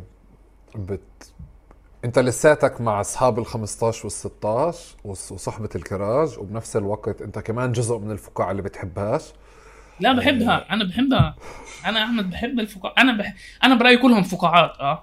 كل واحد. لا ثواني بس عشان احكي، لانه في نقد كتير انت بتوجهه لإلها، وبظن حتى هذا نقد داخل جوا الفقاعة، يعني بمعنى مثلا يمكن نشأ الاشي لما انت دخلت على المجلس البلدي اكتر، صار في نقاش سياسي اكتر، نقاش نقد اتجاه سلوكك، وانت نقاش نقد اتجاه نقد النقد، فهون في نقاش داخلي بالفقاعة ماليش فيه. تمام، هيك القصد. وبنفس الوقت في الشخصية اللي انت وصفتها كيف تحكي بايديها، بس هاي عندها نقاشاتها يعني. وبتخيل قاعد هيك انه انت عايش بيافا، ويمكن حتى يعني حنين عم بتساعدك تطلع من الحيز هذا اكتر، او تميز انه في حيز تاني او نمط حياة تاني ممكن تعيشه. بس كمان وانت قاعد بتقولي انه انت مبلط في يافا، يعني مش تتخيلش حالك براها. بفكر انه جزء من انه انت تضلك عايش وتضلك محافظ على حالك وعلى على على بيتك وأسرتك وعائلتك، إنه أنت تكون يعني تضلك محافظ على شو كبرت، يعني أدوات الحماية وأدوات السيرفايفنج، يعني هيك إذا بنفع نحكيها، اللي هي الأدوات اللي أنت بتعرفها واللي أنت امتهنتها، من غيرها أنت بتقدرش تضل جوا يافا. في معادلة هيك موجودة، أنت بتقدر تكون شخص تاني غير الشخص اللي أنت ربيت وعرفت أدواته عشان تضلك بيافا. طلع أول شيء أنا أكيد تغيرت كمان، لما تبين كل وقت بتكون بالوسائل الإعلام المحلية وناس بتعرفها وبيعرفوا كمان مواقفك السياسية، يعني أنت كمان بتصير يعني نقبتك بتصير الوطني، هذا الوطني. وفي الاحترام العام اللي بتاخده كمان من الناس، فلا مش نفس السيرفايفل مود اللي كان قبل 15 سنة. وأنا سعيد يعني، أنا مش هناك، أنا تغيرت، وأنا مش في شغلات اللي عملتها بهاي السنين اليوم مستحيل أعملها. واليوم يعني هذا احكي لك قصه ايش عبد اليوم. قبل سنتين فتره الكورونا اللوك داون، سرقوا لي الدراجه الناريه تحت البيت، كان عندي دراجه انسرقت. ابعد بجمعتين بشوف شاب بمشي تحت بيتي وبتطلع هيك، وفي نظره بنعرفها، هي اسمها نظره الحراميه. تمام، وبالدراجه كان في سماعات بيض اللي هم لحنين مش ليلي، فشفته حاطط سماعات بيض جي بي ال، بنساهاش، وشكيت فيه، وصرت يعني ايش اراقبه، انه اذا اشوفه بالشارع اضل مركز فيه، مركز بايش بيمشي، بايش اذا حامل، اذا معاه السماعات، اي دراجه نوريه. وبعد باسبوع شفته بالدراجه شبيهه للدراجه اللي كانت معي، وقلت بديش اظلم ولا الشاب. طلعت بدري الصبح، روحت عند تحت بيته، شفت والله هاي الدراجة إلي. تمام، تواصلت مع الناس اللي قراب علي، قلت لهم أنا عندي مشكلة 1 2 3، أنا بديش ولا حدا يطوب فيه، بس أنا بدي يرجع لي الدراجة مش أكتر. قالوا لي عبد تمام، هات نشوفه. جابوا للشاب، حكوا معاه، قالوا له لازم ترجع هاي الدراجة، انا هي الدراجه مظبوط انسرقت منه، بس مش انا اللي سرقتها، واحد تاني سرقها. قالوا لي عبد هو معترف انه هاي دراجتك، هو بقول حدا تاني ده سرقها. قلت له بس يجيبها، اعطيني اتاكد انه هاي هي ومش بس البلاستيكس اللي بتكون حواليها. اجا شفت والله انه مش هي، ماخذين بس البلاستيك. بنساله بقول له وين الموتور وين هذا، بقول لي كله ارتمى، يعني هي تسوى 5000 شيكل. طيب انا قلت لهم خلاص اذا فيش دراجه بديش شيء منه، والله يسامحه، ايش بده. هلا يعني بالقوانين عندنا اذا حدا بيخلط بحقك بهاي الطريقه وبيعترف لازم يجيب لك اياه واحده بدالها او يدفع لك حقها. ويعني كان ابوه وشاب عمره يعني 19 20 سنه، وكان في قعده، واجوا قالوا لي عبد ايش انت بدك؟ قلت لهم انا بديش شيء، انا مسامحه.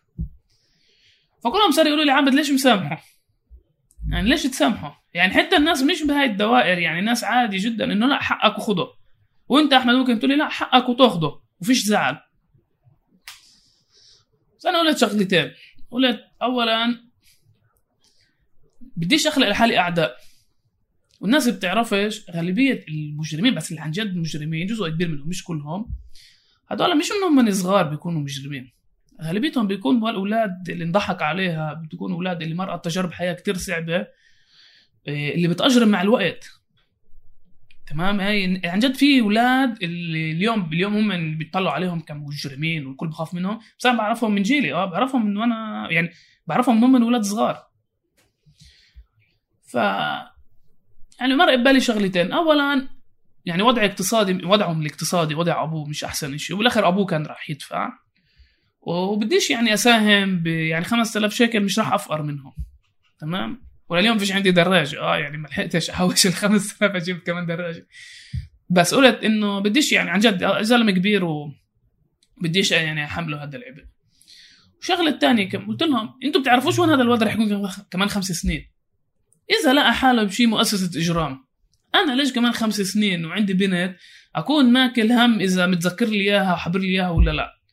هلا الناس بتعرفش القوانين اللعبه كيف ايش بتصير، وبجوز عبد بجوز ال20 بقول لك لا انا بدي مصرياتي، انت غلطت بحقي انت بدك تدفع، مش مهم ايش يصير كمان 5 سنين، كمان 5 سنين بدي اخذ حقي يعني.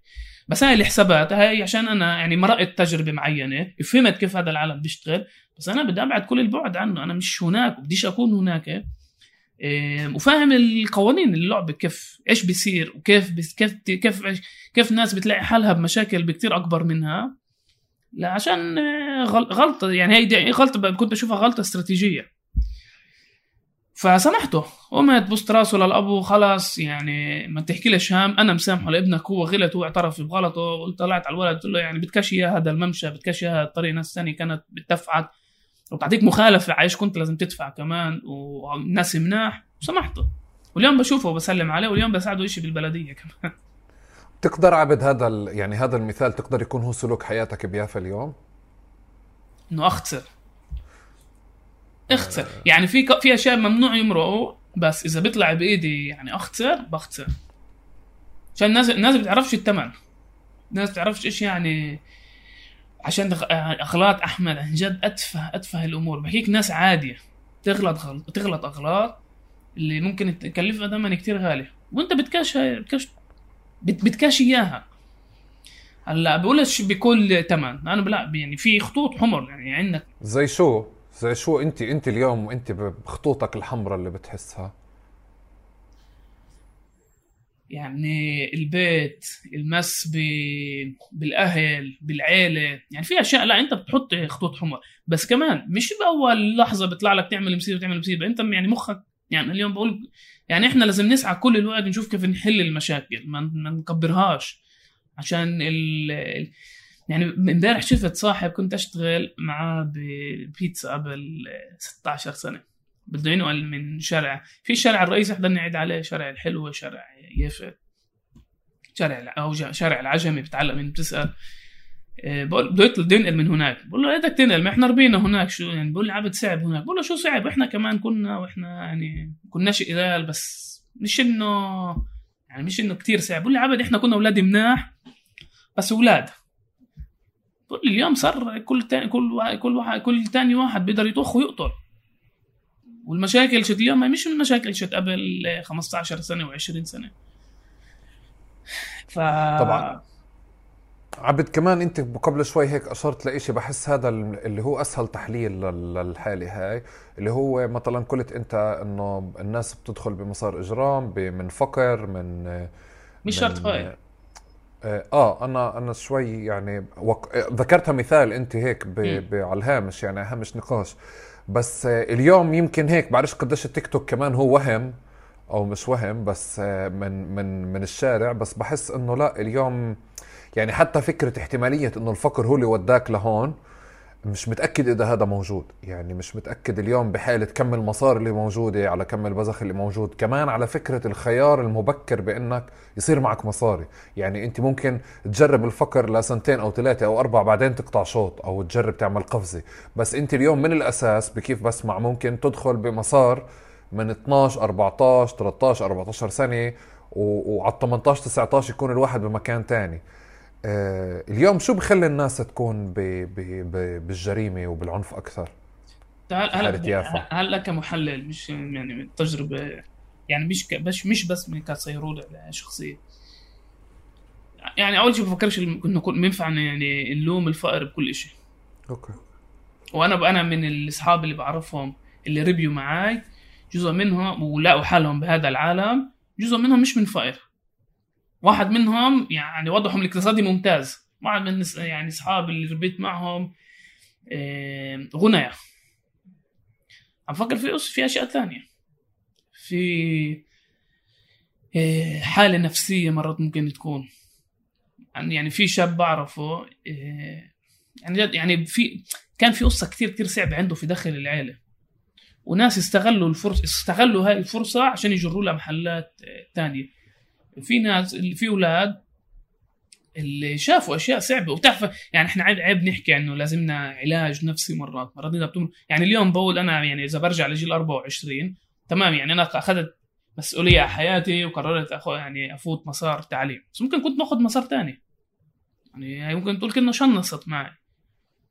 فبرأيي العامل المركزي هو الحالة النفسية لكثير من الإزلام بمجتمعنا، وهي بترجع أجيال لورا. فكرة إذا يعني اليوم الفقر هذا مش يعني سيدي كان يقول لي اليوم أنتوا بتعرفوش إيش يعني فقر.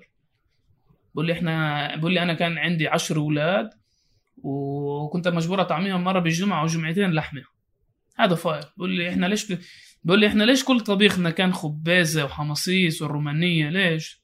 هاي عشاب اللي كنا نلقطها من برا، انه مش دائما في سمك ومش دائما في لحمه ومش كده، مش كل شيء كان متوفر. ابوي بيحكي لي الانجاص عرفناه بس بال70، وهي بس بالعياد كنت تشوفه. هذا فاير، هذا عن جد فاير. بقول لي احنا يعني عادي كان انه نروح ننام جوعانين او نشرب شربه وننام. انا بفكر ان اليوم احنا فايتين على مرحله جديده، في تفكك لمجتمعنا، في تفكك احمد. يعني بتشوفوا انه بطل في احترام اساسي ولا لاستاذ مدرسه ولا لرجال الدين ولا لاعضاء البرلمان او قيادات سياسيه. مش لازم توافق معاهم مع ولا حدا، ممكن تقول لي مقاطعه، بس بدي احترم الانسان يعني عشان مجهوده، بدي احترمه عشان نجاري. وهذا بيصير كتريا مش بس محليا. وبرايي كمان المهم نحكي على الطبقيه اللي صارت بمجتمعنا، نحكيش عليه. هذا يعني تابو انه في ناس تحولوا لطبقة وسطى، وضعهم الاقتصادي يتحسن، عايشين بفقاعات معينة، بس غالبية الناس لسه مش هناك، وبس بتطلعوا ايش في للطبقة الوسطى. وفي هاي الاميتيتنج انه انت بدك تقلد، وهذا بيجيبها كمان انه تصرف بكتير اكتر من مقدورك. لازم نسأل ليش هالقد كتير ناس مهووسة وموجودة. يعني بحكيك ناس اللي مفروض تطلع تشتغل موجودة بالتيك توك وبالانستغرام. ليش ناس بدل ما يعني تركز على تربية أولادها موجودة على التيك توك وعلى الانستغرام؟ هاي تغيرات بتصير بمجتمعنا. أولاد مش ماخدين، أولاد يعني صغار مش ماخدين الحب والحنان اللي الولد لازم ياخده. يعني لازم تعرف ايش. إذا بيسألوني عبد ليش أنت ولا مرة انجريت؟ ليش ولا مرة عملت عن جد أشياء غير قانونية؟ يعني بحكيك في أشياء والدني بس مش أشياء غير قانونية. أنا يعني هاي بعد مرحلة فهمتها. طبعا أنا بالآخر بعرف إنه في حب وحنان بالبيت. بيجي أزعل أمي، بيجي أبوي يزعل، عشان بيحبوني وكنت أحس إنه بيحبوني، بس ما فيش عندك هاي الحب والحنان. يعني كل هاي العوامل لما بتشوفها وبتشوف التغيرات اللي بتصير، يعني برأيي كمان تخلق لك ظواهر اجتماعية جدا خطيرة جدا خطيرة. ولها يعني ديش الخطاب هذا الشوفينيستي كبير العيلة أو المختار المسؤول على الحي. بس لازم يكون يعني لازم نسأل حالنا هاي تفكك العادات والتقاليد الاجتماعية. وعندك ناس من اليسار والليبراليين وكل واحد بيهاجموها بس في إلها أبعاد يعني لتفكك اجتماعي، لما ولا حدا له قيمة ولا حدا محترم، كل واحد عنده رأي، حر تعبر عن رأيك بأي أسلوب بدك، وحر تغلط على الناس. طب ليش نحترم بعض؟ ليش هيك يعني ليه بتبطل تمون على حدا؟ فبرأيي إحنا رايحين بهذا المسار. وهاي يعني هيك اليوم صرت اشوف هيك اليوم بحلل مجتمعنا. وممكن تقول لي هاي حاله عالميه، هاي مش بس عندك، هاي بكل محل. يمكن عن جد يمكن. بس بحالنا السياسية لما فيش عندك مؤسسات دولة، لما في ضغط العنصرية، ولما انت مش شايف في امل لحياتك، في عن جد يعني ضغط، يعني تعرف ايش يعني عند اليهود في نهاية المطاف في مؤسسات بتسعى تطلعهم من هاي الدوائر، انت فيش عندك هاي المؤسسات. عندهم في فرص عمل رهيبة، انت فيش عندك اياها. فكل هذا يعني انت بتحكي عن هاي الظاهرة بسياق خاص لك مجموعة أصلية بالبلاد بعيشة تحت نظام القمع اللي بيشوف وجودك كخطر وبيسعى كل الوقت. هلا انت عارف مش منهم من مروجين لنظريات المؤامرة، بفكرش إسرائيل لهالدرجة ذكية، بس بيلعب لصالح إسرائيل هذا التفكك. طب عبيد انت بتكون تحكي مثلا عن الحب والحنان والفقر والكذا والهيك، بس انا بفكر انه هذا مضى الوقت عنه، اليوم صار في اشي تاني، بمعنى انه يعني حتى لو في حب وحنان بالاخر الولد، كيف احنا بندخل بالمدرسة مثلا فترة الانتفاضة الثانية لقينا فكرة السلاح، حتى لو ما معك سلاح لازم تحكي فيه، يعني حتى لو ما بتعرف ولا عمرك طاخخ لازم تحكي بأنك انت طخيت وبتعرف كيف الطخ، بتعرف كيف تفك الأمان وتعبي الباغة.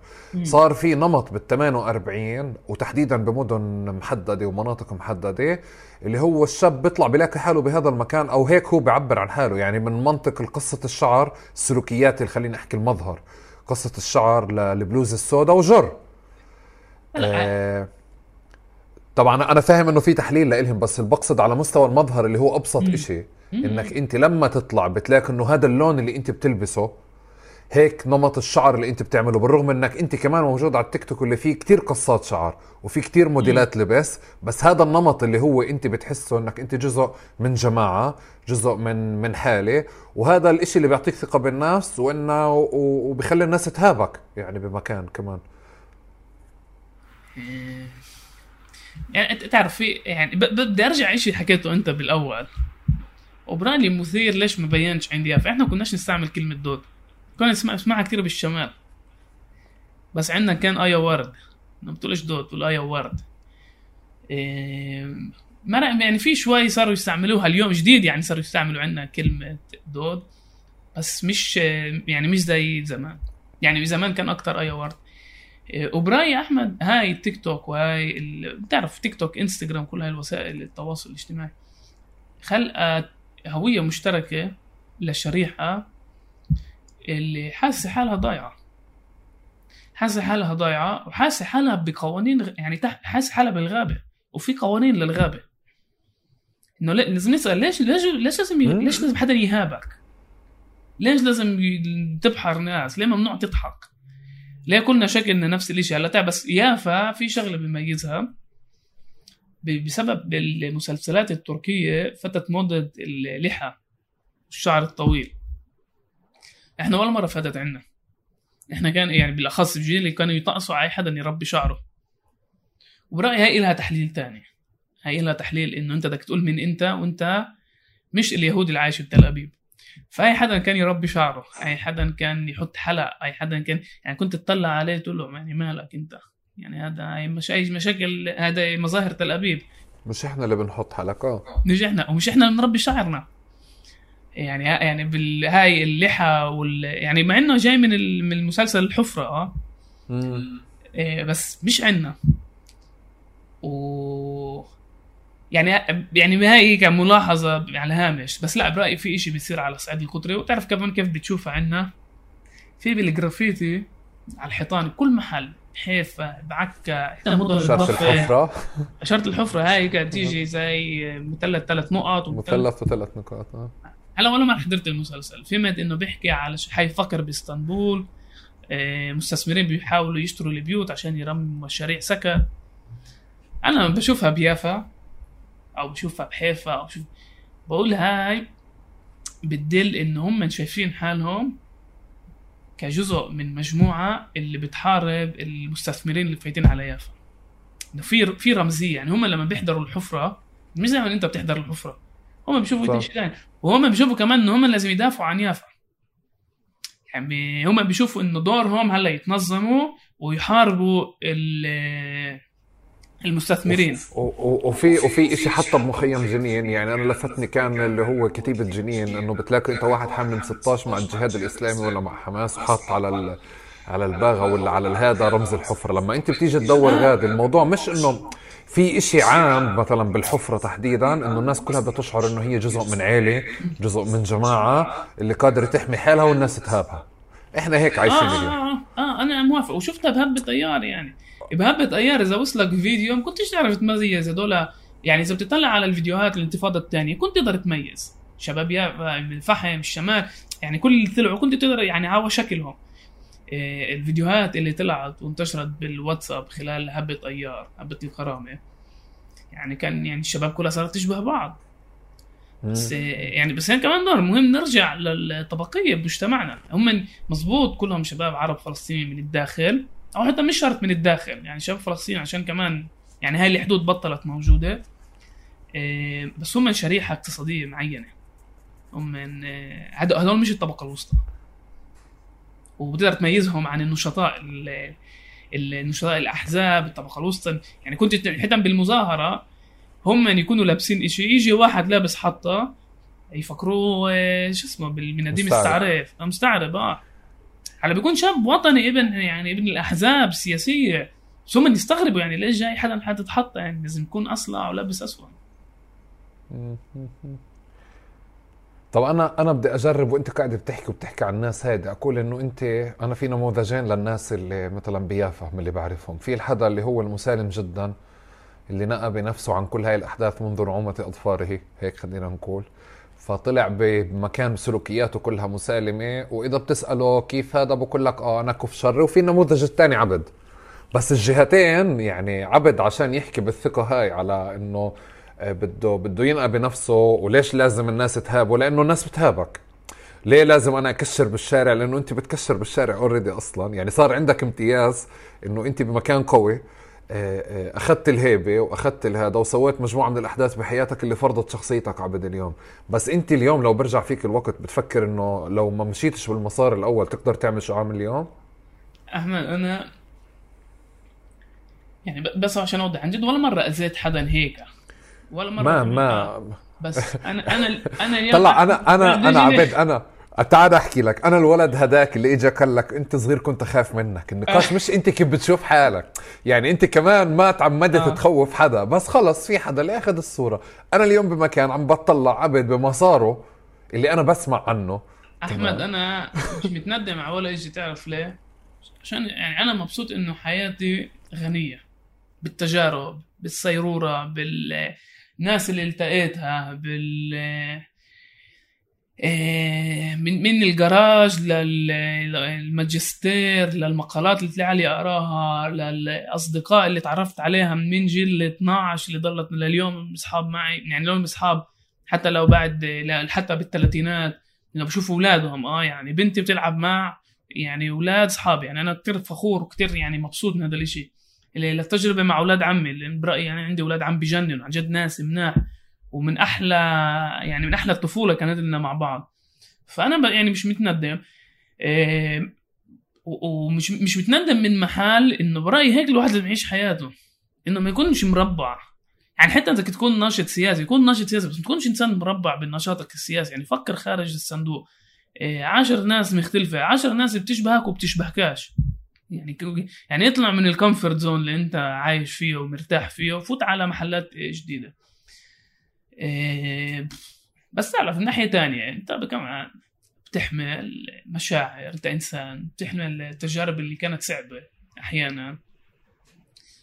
يعني تعرف من اصعب الاشياء اليوم بعيشها لما بتشوف واحدة من اميات اصحابي اللي ماتوا، هذول ناس هذول ربوني الاميات، طبعا وانا صغير كنت اروح عندهم، وكل ما بيشوفوني بيصيروا يعيطوا عشان بتذكروا اولادهم. بتعرف الام لما بتفقد ابنها بالحياه ما بتنسى من ناحيتها امبارح فقدها. ف في تعرف في مشاعر، في احساس، في انسنه الاحداث نفسها. طيب هات نعمل قفزه جامده عشان اصدقائنا بالفقاعات بكل مكان، هيك عشان نقول احتفوا كثيرا بهبه الكرامه وتحولوا الشياطين السمر الصلع اللي لابسين بلاي السودا بكل مكان الى الى رموز الوطنيه، وهدول هم والعبوا شيلوا حطوا اخبطوا كذا. وصرنا بمحل زي القدس يا اما اولاد باب العمود بكونوا حشاشين وسكرجيه بالايام العاديه فبنصير نسب عليهم، او حين يطلبهم الاقصى بلبوا النداء بصيروا يعني اشرف الشرفاء.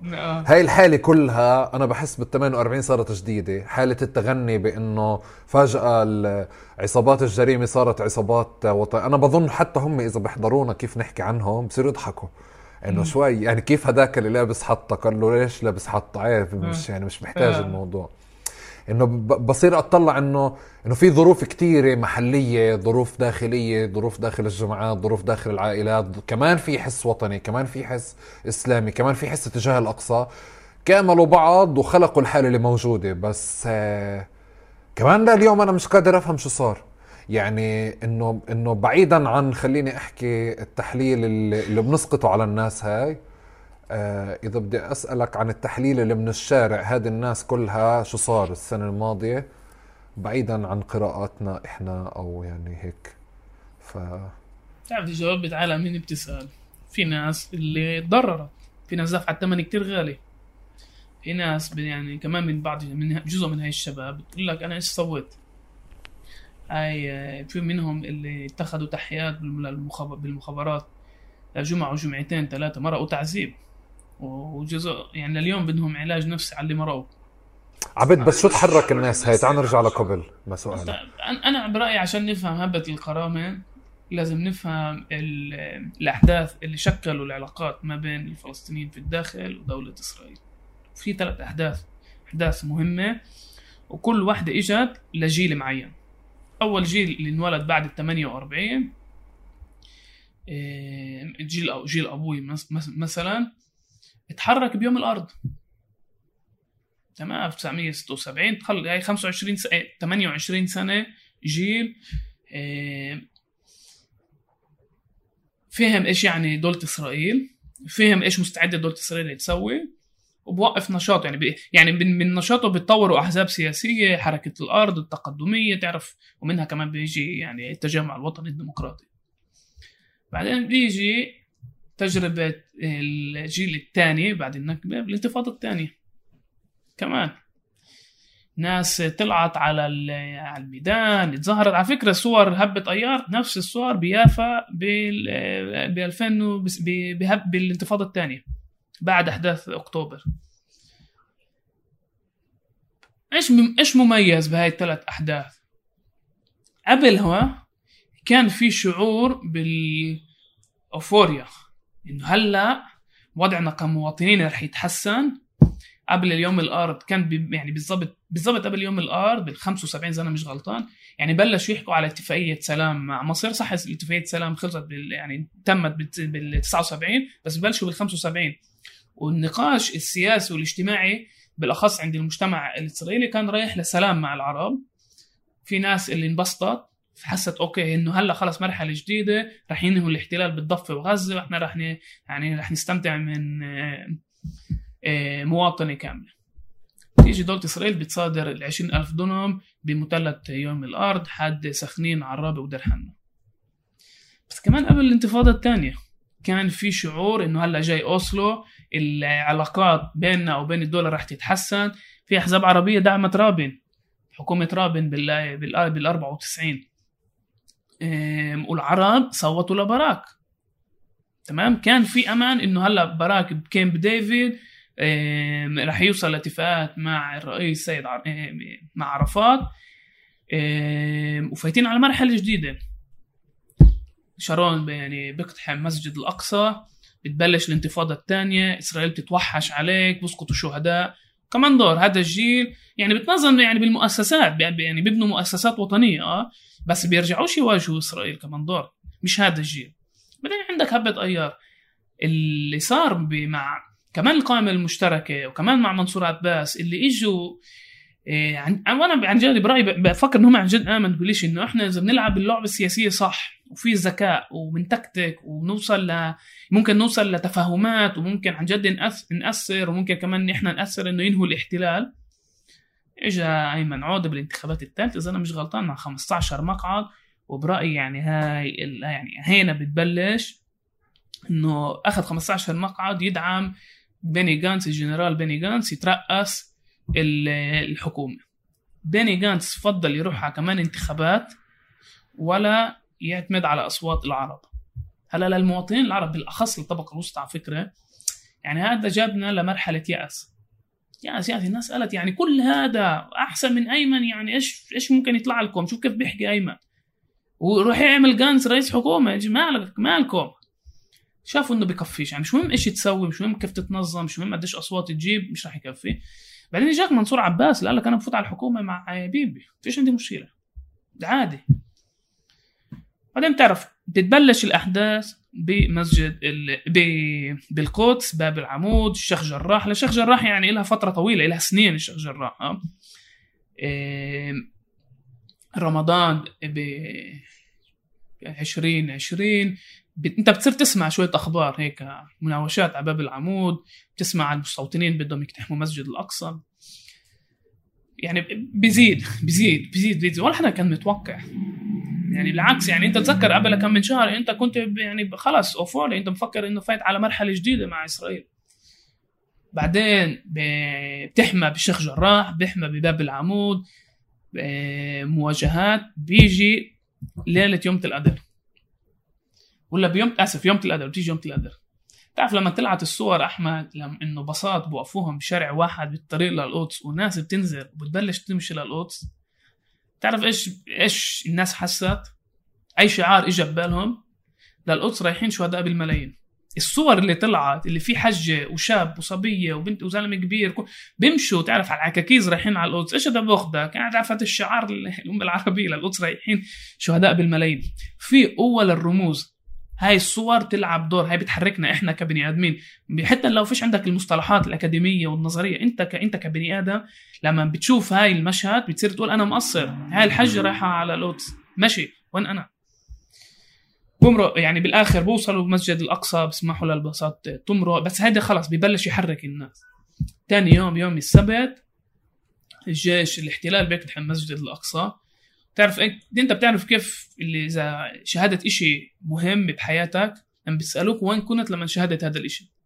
وإذا أنا بسألك وين أنت كنت أحمد لما شفت الصور وشفت اقتحام مسجد الأقصى، رح تعرف يعني قبل هبة أيار، بأيار 2020 أنا بتذكر كنت قاعد عند دار عمي، كنا هيك كنا نغلي، كنا كل العائلة متضايقين ونطلع على التلفزيون رمضان الدنيا، بس أنت زعلان إنه كمان برمضان كمان يوم بعد ليلة القدر، يعني وحده الله. هذا صار يوم السبت، يوم الأحد الناس نزلت على الشارع، بس هذا تراكم تراكم تراكم تراكم. اللي نازل الناس على الشارع هذول أولاد الطبقة الوسطى، أولاد الأحزاب السياسية اللي قالت إحنا بدنا ننزل نوقف، بس هذول إحنا هذا يعني جزء منهم أصدقائي، وممكن أنا كمان شوفني هيك، بس إحنا دائما بنتظاهر. نزلنا على الميدان، إحنا ما توقعناش قوة الخروج على الميدان، هذا مش إشي عادي. إحنا دائما كنا ننزل على الميدان، ولا مرة كمية هائلة من الناس، مش بس شباب، فكرة شباب وصبايا مثقفين عمال طبقة كادحة مين بدك كان. وبتبلش يعني هذا اليوم كان يوم أحد 10/5. هنا أنا كنت بحط يعني في سيرورة معينة في عدة تواريخ مهمة، بس 10/5 عن جد بتفلت الأمور. بتبلش مسيرة بيافا، يعني ما كانش في، يعني ما كناش مجهزين حالنا لمسيرة. والبوليس ببلش بالمطاط، ببلش يرمي كنابل صوت، و يعني جدي برحمش حدا بخش فينا بالحصونه، ما مهتمش انه في اولاد صغار، انه في نساء مع عربيات، ما رحمش، عن جد ما رحمش. سو ما توقعش انه مش بس الناس اللي كانت بالمظاهره متاثره من كل هاي الاشياء، كمان الشباب اللي قاعده على التيك توك وشايفه ايش بيصير بالشيخ جراح. وهاي الشباب مش عندها المصطلحات الأكاديمية، يعني إنه طلعنا عشان التحرر الوطني الفلسطيني، بس هم من بيعرفوا البوليس أحسن منا، أحسن من النشطاء كلهم مع بعض. هم بيعيشوا البوليس يوم يوم، هم من بيعرفوا عنصرية، هم بيعرفوا البوليسية بأساميهم. بتكون مظاهرة بيافا بيصيروا يسبوا أميات وأخوات وأبات البوليسية بناء على اسمهم الشخصي، شفتها إمك هيك وهيك، درار أبوك هيك وهيك، شخصيا بسبوهم. بقولش انه هذا الشيء يعني شر، يعني هذا صح ولا لا، بس انه يفهم العلاقات الديناميكيه بيناتهم. بس وهم ما بيروحوش على الدار. اذا اولاد الاحزاب يعني بنضربوا بنطخوا امطخوا بمطاط بالليل، كان بالليل ببلش عن جد بتبلش الأحداث. حرق سيارات، حرق دكاكين، حرق كان يعني شارع الحلوة، لا شارع الحلوة فيه زي دحلة، فايش يسوي؟ يطلعوا فوق الدحلة، انت ما بتكونش متوقع انه في شيء، ياخذوا سطل زبالة، يعبوا زبالة، يعبوا خشب، يولعوا نار، ويرموها على الشارع الرئيسي. تمام؟ يوقف السير، تيجي الإطفائية، البوليس يفوت يدور عليهم، يجوا من محل تاني كمان نفس الشيء، يعني كلهم يعني كمان بيعرفوا البلد احسن من كيف ما البوليس بيعرف البلد. ويعني شباب وصبايا الأحزاب السياسية هم يدعوا لمظاهرات، وتكون مظاهرات عادية وتكون مرات قوية، مرات يشاركوا فيها مئات وآلاف. بس هاي الشباب هم جاي تتظاهر هيك، هاي جاي تنتقم بكل اللي بيصير معها كل السنة وكل الوقت، ومش شرط دائما نشوفها. احنا ما بنشوفش العنف في الشرطة اليومي. هلا مش تعرف بيجوا يوصفوا لك انه عنف في الشرطة هذا شيء مدني، هذا مش شيء مدني، هذا شيء سياسي. هم يعني بيعنفوهم عشانهم شباب عرب، عشان الشرطي العنصري بيعرفش يميز بين عبد أبو شحادي وأحمد بقاوي، بإذا عبد من يافا وأحمد من طول كرم. من ناحيته إحنا نفس الشكل، نفس اللغة، نفس المنظر، على الأغلب كمان نفس الأديان، بنفعش يعني كمان. يعني إحنا بخيالنا السياسي تعرف في كتير رومانسيات إنه كيف يعني المظاهرات لازم تكون، هم مش شايفين المظاهرات لازم تكون، بنفعش نشيطنهم كمان. يعني هدول أولاد مجتمعنا، هدول لازم تسأل حالك على مدار السنة وين أنت كنت معهم، إيش أسست عشانهم، إيش المشاريع عندك معهم، وإذا ما عرفتش كيف يعني، وبجوز ما تعرفش، وبجوز عن جد تحديات كبيرة، بس عندهم هم من حق بالحيز العام زيك زيهم. حاسس بطول عليك بالأجوبة أحمد؟ لا أنا مرة تانية يعني أنا شفت مثلاً إشي بالنقب لما كنت بحفر فيه قاعد وبدور فيه، إنه خلفيات الناس هذه في إشي بيشبه كل منطقة، وفي إشي بيشبه التفسير تبعك كمان. بس في حالة يافا كمان الدافع اللي أنت بتقول إنه هو ما بتم، يعني ما بنفع ناخد نفس الإطار التحليلي للحالة السياسية أو نسقط عليهم المصطلحات اللي إحنا بنستخدمها بالتحليل. عندهم شيء تاني، بس كمان نفس الأسباب اللي بتعرضوا لها كل الفلسطينيين بال48 هم بتعرضوا لها بشكل، بس ردة فعلهم بتكون مختلفة. الحالة اللي هم يعني زي كأنه طول الوقت كانوا بيبعدوا حالهم عن السياسة، بس السنة الماضية لقوا حالهم جوا السياسة، حتى في إدارة ما بعد الهبة. خليني أقول كل شيء عبد كان بقول إنه هم حتى في بعض الأماكن قاموا بدور الأحزاب السياسية مش عارفة تعمله، يعني بمعنى المتابعة القانونية للمعتقلين، تسكير أدوار، حل بمناطق، حتى في شكل صلح بمناطق، بحكي عن عائلات كانت مختلفة على مدار سنين صار في شكل مصالحة لإلهم. في إشي تغير حتى على مستوى الديناميكية داخل هذا المجتمع، داخل المحيط، واللي أنا صار عندي شعور بس مش قادر أدلل عليه، بحب يعني أنت تساعدني فيه بقديش هذه الناس إذا سابقا كنا بنشوفها بعد كل البعد عن السياسة وعن الحالة الوطنية، شوي شوي إذا مش هم اختاروها، إسرائيل فرضت عليهم أنهم يكونوا جزء من معادلة جديدة، شئنا أم أبينا هي صارت معادلة سياسية وعم بتودي لمكان. خليني أحكي اللي واضح إنه هم الأقصى، أهلنا، بلدنا، عيلتنا، أولادنا، ناسنا، ومتابعة كمان شؤونهم حتى النهاية.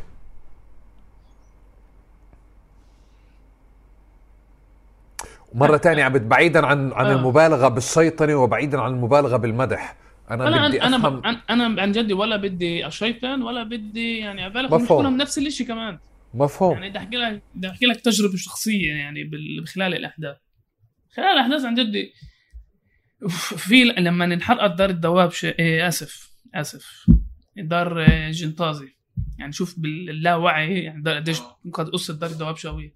دار جنطازي عندنا بمدينة يافا أحمد، أنا عن جد إذا بدي أوصف لك كيف إيش يعني كيوس، إيش يعني ميمعة، أنا بقول لك هذا اليوم وهاي الساعات بعد ما انحرقت العيلة اللي كانت بمدينة يافا، أنا بالحياة ما كنت بقدر أتخيل هيك شيء ممكن يصير. العيلة انحرقت على الساعة 12، أنا بحكيك مئات الشباب اليافوية معروفين إنه كلنا عندنا دراجات نارية، أنا بحكيك مئات دراجات نارية متواجدين بنص قلب حي العجمي، غليان، تليفونات، كل البلد بتتسلي والكل بتسلى الكل، كميات هائلة، بحكي آلاف من وحدات عسكرية، مش بوليس عادي، يعني جابوا لنا الجيش اطفائيه في هذا الترك للبوليس اللي بتخ مي ملوثه هيك لها ريحه كتير عاطله. بتشوف ولد محروق، شفته فيش يعني بعد بنص ساعه كنا هناك، شفت منظر يعني رهيب يعني بشع وقوي وصعب، وبتشوف بيت وبتشم ريحه. بساعتين هدول من الساعه شو ساعتين يعني للصبح فيش واحد وياها، كان نايم كله صاحي. عم احكيك زلام كلها واقفه بالشارع ماسكه عراريت وسكاكين بدها تدفع بيتها. هاي العقليه كل البلد. تخيل عندك ببيت الكرم انه تعيش بهيك حاله، كل زلام واقفين برا ماسكين سلاح بدها تدافع عن بيتها، تليفونات موقفتش، الشباب على الدرجات الناريه يطيروا بين الشوارع، زمامير زمامير زمامير، ولا حدا نايم، حرايق كل محل حرايق، وين ما تمشي في حريقه، تسمع طخ بالهواء،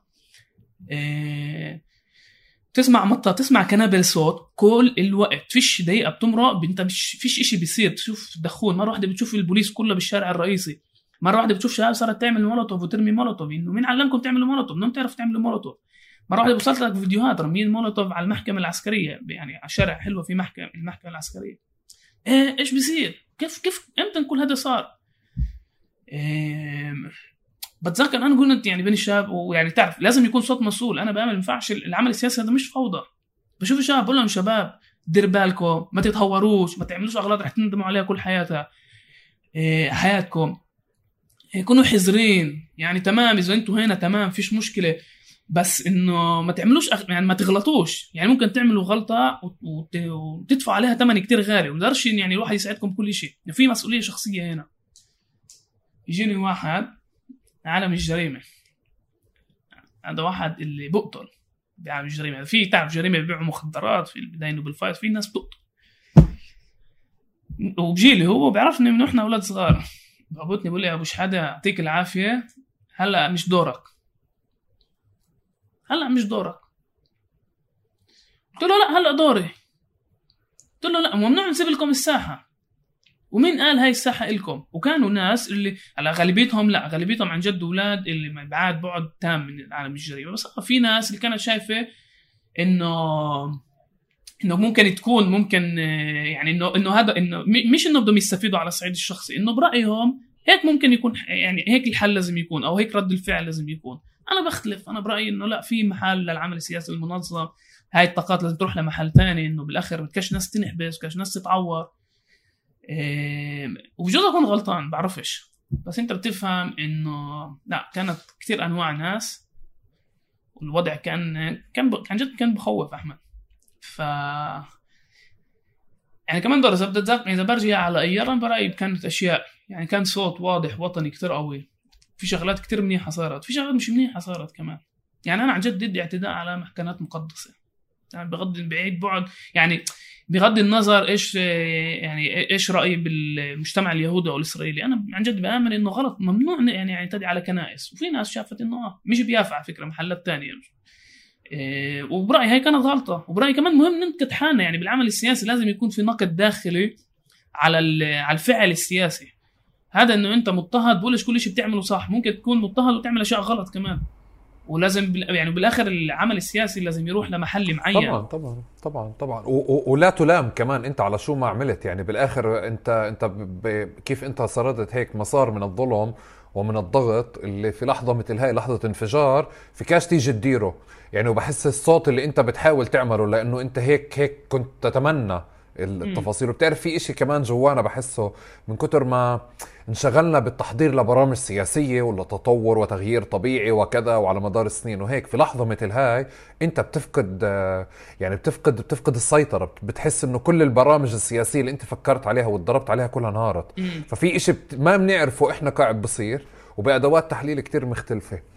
بدي اجرب انا اخر سؤال واعطيك لك المايك اذا بتحب تحكي اشي. لما بنحكي على شباب يافا او بنحكي على كل اشي هبت ايار ما بعدها ليس كما قبلها، اذا بدي احكي على شباب يافا، شباب الورد مش الدودم في يافا بعد هبت ايار ليست يعني مش زي ما كانوا قبلها، شو تغير عليهم؟ يعني اولا يعني تعرف يعني كمان دور برجع الأجواء بعد يوم الأرض وبعد بعد الانتفاضة الثانية. يعني هاي الأحداث تيجي بتقول لك مين أنت وإيش المعادلة اللي أنت عايش فيها. ومن أقوى الشهادات اللي سمعتها هاي من محامي اللي مثل جزء من الشباب. بقول لي عبد البوليس مطنطنة معاه. بقول له ليه؟ بقول لي ماخد ورقة التحقيق عمره 14 سنة ماسكين معاه حجار، كان يرمي حجار ومصورينه بيرمي حجار. قال له ليش رميت حجار؟ بيقولهم عشان اللي بتسووه بالشيخ جراح ومسجد الأقصى.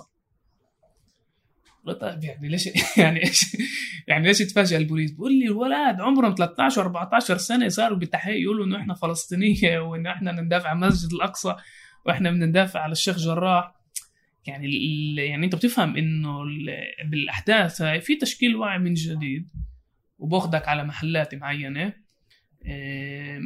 وبطورك كمان يعني سياسيا. انت بتصير تشوف العالم محل الثاني، وبرايي هذا اثر على الشباب. بتعرف اذا بتطلع قطريا نسبه القتل بالمجتمع الفلسطيني بالداخل بعد هبه ايار نزل بشكل كثير واضح.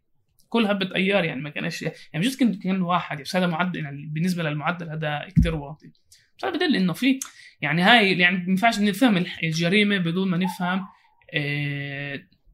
ابتعاد الناس عن التيار الوطني. يعني التيار الوطني مش بس اهداف سياسيه، حتى ببنيك كمجموعه كمجتمع، بعطيك كمان نفس وببني لك كرامه وبقول لك من انت.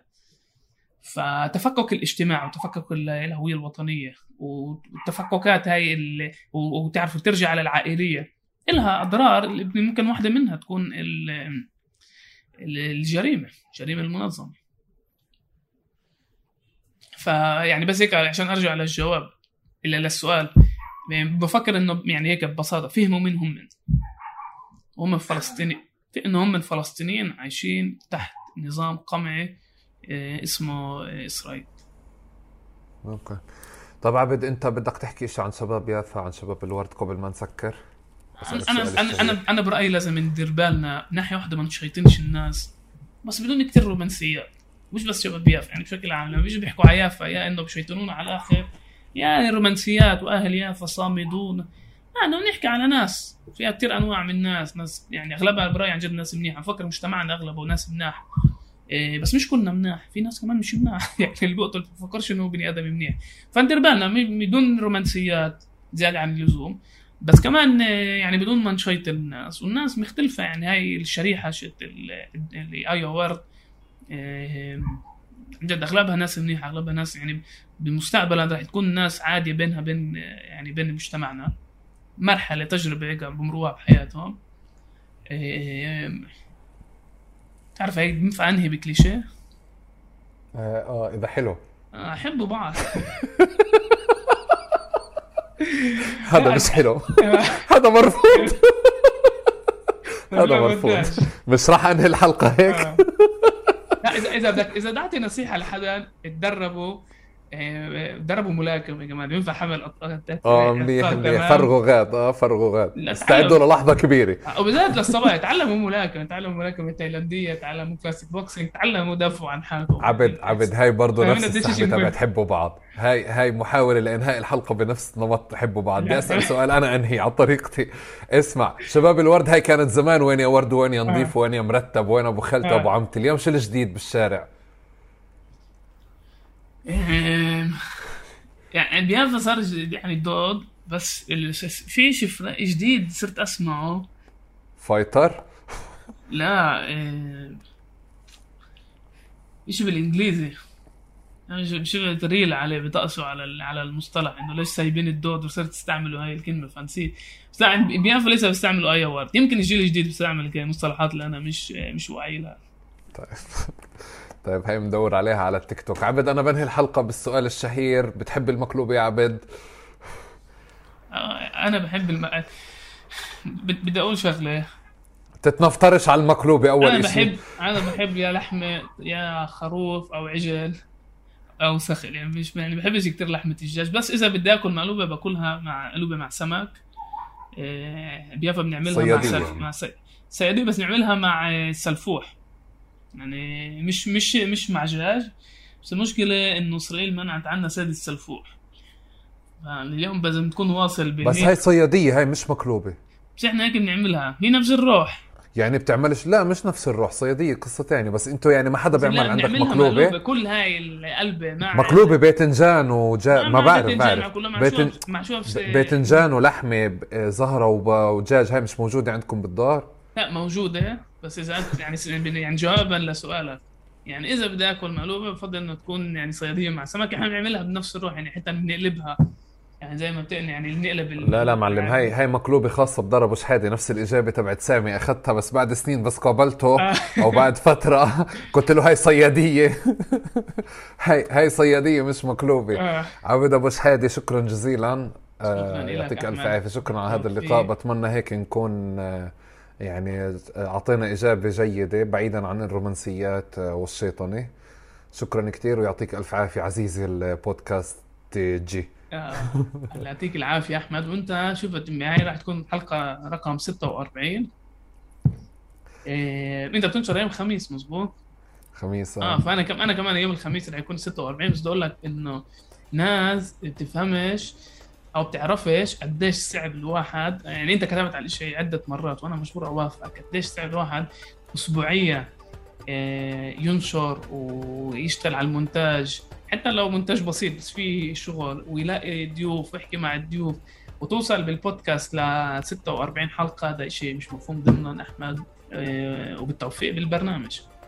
يعطيك ألف عافية، شكرا جزيلا. يعطيك ألف عافية، شكرا جزيلا لكم، شكرا على المتابعة. بحب أذكركم، عبد أشطر مني بالتذكير، أنا بضل أنسى بالتذكير بالمشاركة. المشاركة كتير مهمة، المشاركة بتعطي طاقة وبتعطي يعني طاقة عن جد، دفعة كبيرة للاستمرارية أكتر والبحث عن ضيوف وعلى مواضيع بتهمنا وبتهمكم. شكرا لكم، نلتقي الحلقة الجاي.